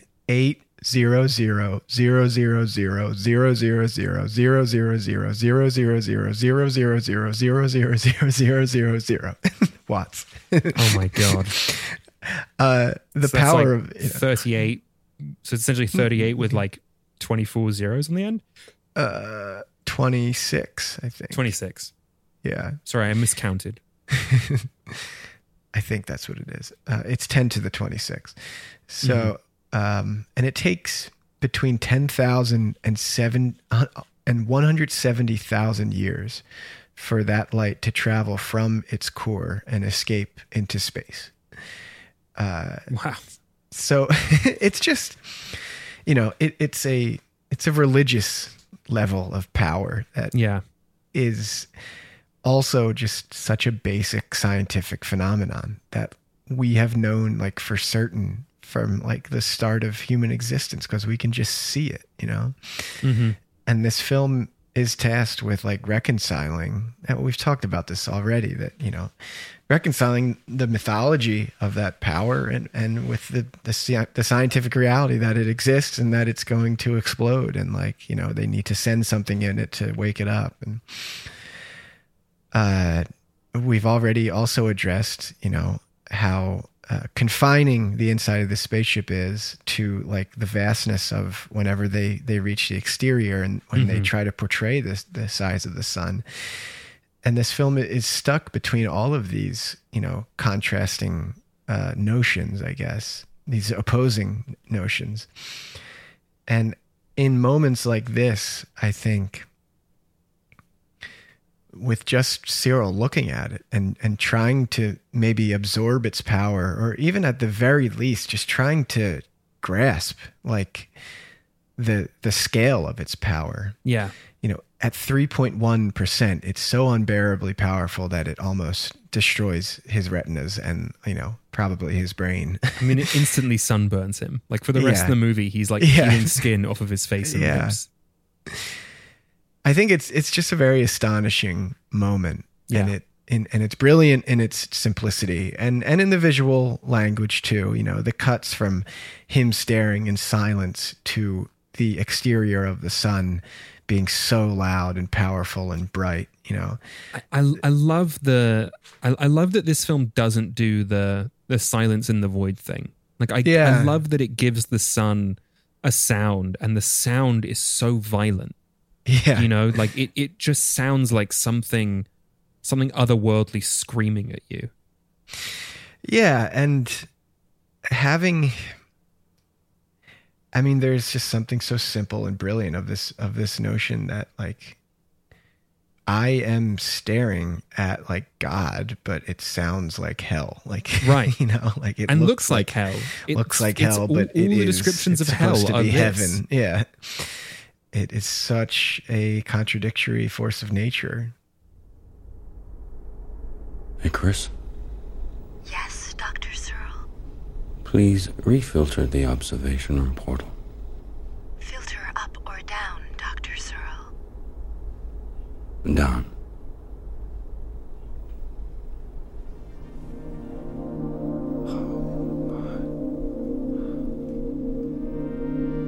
Icarus, how close is this to full brightness? At this distance of 36 million miles, you are observing the sun at 2% of full brightness. 2%? Can you show me 4%? 4% would result in irreversible damage to your retinas.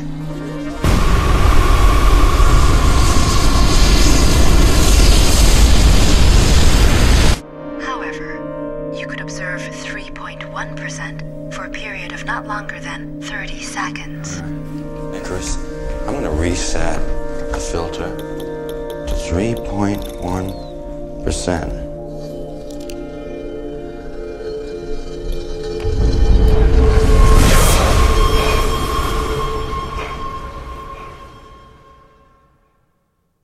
I mean, I I feel like that's such a great pick for for a scene. Also, just because like that's that's like what that's like it, that's just what the film is. It's just contending with the sun, you know. Yeah. and it's a thing. And it's a thing that like we you know we kind of do, but don't really do. You know, like like as you say, like like we all we all kind of get that the sun is there, but but we don't necessarily we're not necessarily feeling that Right, You know, yeah. all day every day. even Um, though it is a a very active and like you know it it is such a threat to our well-being Yeah. so much that like if you look at it for a little bit like it's gonna fuck you up. Yeah. and it's in space. I mean and it powers our solar system. It, it's a crazy fucking thing. Not to mention like when it gets dark we th- we see the suns of you know millions of other galaxies. Uh, yeah, uh, it's it's stuff that is really difficult to kind of yeah, as you say, difficult to contend with as a Yeah. human being. I think this film does a pretty damn good job of it, and I'm realizing now how much more complicated the sun is than the moon. Because we were just the moon on is the a big you old know. rock that, that yeah floats there, and we can go there if we want to. The moon's kind of dumb. It's, it's just like this like dead gray space. It's easy. Like we get it. It's- there's no oceans. There's no you know. There's there's nothing. It's just this big dumb rock. but it but it controls the um the the pull of the moon controls the tides so it is a vital That's part true. of That's uh, true. It, it does have power that we must contend with um it just feels lesser so when compared to the sun you know Yeah. which uh which is at the center of our of our solar system um the the other things i love about the scene you have chosen is that number one it perfectly sets up uh, what's going to happen to Searle. Like, you Yeah. know, when he takes a seat in that uh, second sun chamber on the Icarus Yeah. one, uh, amongst the sort of Pompeyed bodies of the old crew, and like puts his sunglasses on, it feels so right. Like, Yeah. it feels right that this is how he would die. Um, and beyond that, it sets up Pinbacker.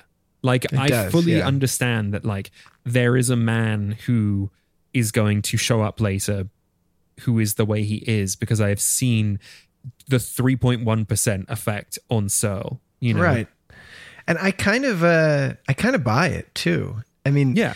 like I so much that I almost don't really even feel that bad for Searle because like I kind of want to do that. I I, I, want to like sit there and see what that experience is like because it would truly be like nothing else, you know, imaginable. I feel the same way. Like I mean, Yeah. I don't I don't want to die. I don't want to get No. like melted by the sun, but like I like as he is screaming at at like Kaneda, like, what do you see? Like, I want to know what he sees, and I get why he looks into it. Yeah. You know, it it, It it, all makes perfect sense for, sense to me. Um, yeah, that's in the writing, I think. Yeah, I mean, that's that's in that's. Garland's Yeah. brilliance of like, Yeah. yeah. all humans on a basic level just want to like be Just wanna absorbed stare into into the sun. Yeah. Yeah. I mean, it goes back to like you know the 1970s uh, Christopher Reeve's Superman and that that wonderful scene of him, you know, drifting into space and. and Mhm. And deriving his power from the sun as as we all kind of do you know Right. like when you're stuck inside for days on end in the winter in the pandemic and then you you go outside and the sun is finally out you feel it on your skin it's just like a natural thing Right. a natural phenomenon that we have been experiencing as humans from the start of our existence Right. yeah, it's that primal shit that's in this movie Yeah, it is a very primal film. Um, Yeah. And again, it's why Pinbacker works because he's like the most primal, you know, human character. um, Sure, in yeah. the film. I love, you know, we haven't talked about any of his actual lines of dialogue. He doesn't say very much, but the things he says are, uh, I mean, it's just demented, but like also completely earned. You know, when when he first meets uh, Capa, he says, "Are you an angel?" Because he has been for seven years, you know, to, uh, talking to God, and is waiting to be the last, you know, person left alive at the end of time. Like that's what he thinks he's doing. You know, and uh, I mean, ostensibly, I don't know, communicating with the sun through some like weird nuclear, uh, you know. nuclear I mean, I don't think he's communicating or- with the sun. I think he's gone insane. But I love. we don't know though. We don't I mean, know. what We this has, know. what this gave to him. This this power. Uh, Yeah. I can totally buy that he's he's gained some sort of you know. For seven years, I sat alone and talked to God, and He told me to bring us all to heaven. Like He's trying to actively stop this mission because He has become convinced by his time with the sun that it is the it, that humanity should end now. Like, Well, that's the other thing. The ship is called Icarus, and you know they got to Right. clip Icarus's wings. Like, eh, Right. We and this this notion that like you can't bomb the sun. Like you can't reverse the natural order of all of existence. Like the sun is all powerful. It makes those decisions for us. This idea that humans can like get in there and fuck shit up with their with their technology. Uh, I, I I do like the reading of this film of like the sun itself being like, no, you, you can't do that. Like that's against the rules. I like that reading in a sort of like sci-fi sense, where I'm like Yeah, watching this yeah. and I'm like, I've personified the sun, and the sun has told me no, it's time Yeah. to die. I that's that works for me as a reading. Where I get very hung up and afraid of that reading is when one tries to um, overlay it onto present day, because that's how you just end up with sort of like bullshit. You know, accelerationism sort of like you know, like That's true. We should all just nuke each other because it's time. You know, right. Or- and that like or- global or- wa- warming is the natural order of things. Right, And, like, God, you know, God wants us to die, and so we should Right. let the sea level rise, and you know we should allow the total suffering of mankind. Like I'm staunchly sort of against that, um, Yeah. as a as a line of thinking and this sort of defeatist thing, and it's why I like the crew of the Icarus so much, and what they are Mhm. trying to do is they are looking at the natural world dying around them, and they are saying not today. but also uh, our sheer existence. Like we are a very destructive force. Like we're terrible. Yes, Like we we, have do. we have this is the chaos that we have wrought. Yeah, but even even in the things that aren't, you know, you know, even if we get away from like carbon emissions and stuff, just like humans are just like destructive forces. Like, Yeah. we we are destructive creatures. Like the way that we we live and we nest and everything is like by harnessing the natural, you know, uh, the the natural splendor of the earth. We just destroy for our own means and I am I'm fascinated by the idea of like getting to this point of like you know of course I don't agree that like the sea levels must rise but getting to this extreme point of humans being like and now we are going to like fuck with God we're going to fuck with the sun and the sun being like you've reached a point too far my friend Like, Yeah. although they do succeed in the end so They do. They do succeed. Uh, eight minutes passes, and the uh, the the light on Earth is a little bit brighter. It's a beautiful Mhm. day, and that's how we know that uh, that Capa has succeeded. Right until it gets too bright and uh we open up the ozone again and everything starts over Right. right I mean yeah Yeah. Sunshine Man, too. What a picture. I just love this film. It's so good. Yeah, it really is a special one. We're we're hitting a bunch of them this in this series. And Yes. just hit after hit. A lot of under underappreciated hits. Yes. This is one of them for sure. All right. Anything else to add? No, I'm I- going to kill the sun. That's I have one last point that I, f- I forgot to bring up earlier, which is just that um, obviously all of the actors in this film are uh, very good looking people. Mhm. But I love that they are not made up to be good looking. Yeah, like I look love terrible. That, I love that they seemingly have no makeup on, and if anything, have been all made to look a little bit worse. Uh, yes, it sells the reality of this and the you know the stress they're all under in such a compelling way. I wholeheartedly agree. Yeah. Thanks everyone for listening. We want to hear from you. Tell us about your Eye of the Duck scenes. You can find us on all social media at Eye of the Duck Pod. Email us at contact at eyeoftheduckpod.com. If you'd like to join the conversation about movies, movie scenes, and all things film, find an invite link to Eye of the Discord in our show notes. You can find me on Twitter at Dominic Nero or on my website at domnero.com. And you can find me on social media at Adam Vol. That's V O L E. And you can watch my films online at adamvolerich.com. That's V O L E R I C H. The main soundtrack in our episode intro is the recording of Strauss's On the Beautiful Danube that's heard in 2001 A Space Odyssey. The audio cues are pulled from various space movies that we cover in this series. The music you're hearing right now is the recording of Khachaturian's Gayane Ballet Suite, also from 2001 A Space Odyssey. Our logo was designed by Francesca Volerich. You can purchase her work at francescavolrich.com slash shop. This episode was edited by Erik Gunnarsson. Thanks, Erik. Special thanks to Parth Marathe for providing research on this episode. Thanks, Parth. Next week, Alfonso Cuaron's Gravity, which you can stream with a subscription to HBO Max, DirecTV, or Cinemax, or you can rent or buy from your favorite video on demand platform. And as of the date of this recording, it is cheapest to purchase at $7.99 from Apple TV, Amazon, or Google Play. And the next time you watch a movie, remember to keep your eye on the duck.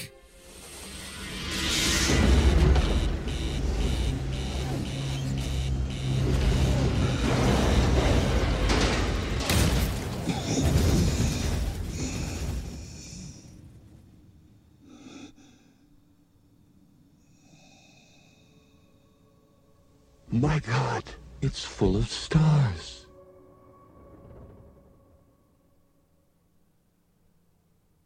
Hey, Prime members, you can listen to Eye of the Duck early and ad free on Amazon Music. Download the Amazon Music app today. Or you can listen ad-free with Wondery Plus in Apple Podcasts. Before you go, tell us about yourself by completing a short survey at wondery.com/survey. If you're listening to this podcast, then chances are good you are a fan of the strange, dark, and mysterious. And if that's true, then you're in luck. Because, once again, MrBallen Podcast, Strange, Dark, and Mysterious Stories, is available everywhere you get your podcasts. Each week on the MrBallen Podcast, you'll hear new stories about inexplicable encounters, shocking disappearances, true crime cases, and everything in between. Like our recent episode titled White Dust. After a middle aged couple failed to answer their daughter's messages and calls, the daughter drives the few hours to her parents' house to check on them. But after arriving and seeing both her parents' cars in the driveway, the daughter gets an uneasy feeling and just can't stomach going inside. To hear the rest of that story and hear hundreds more stories like it, follow MrBallen Podcast on Amazon Music or wherever you get your podcasts. Prime members can listen early and ad free on Amazon Music.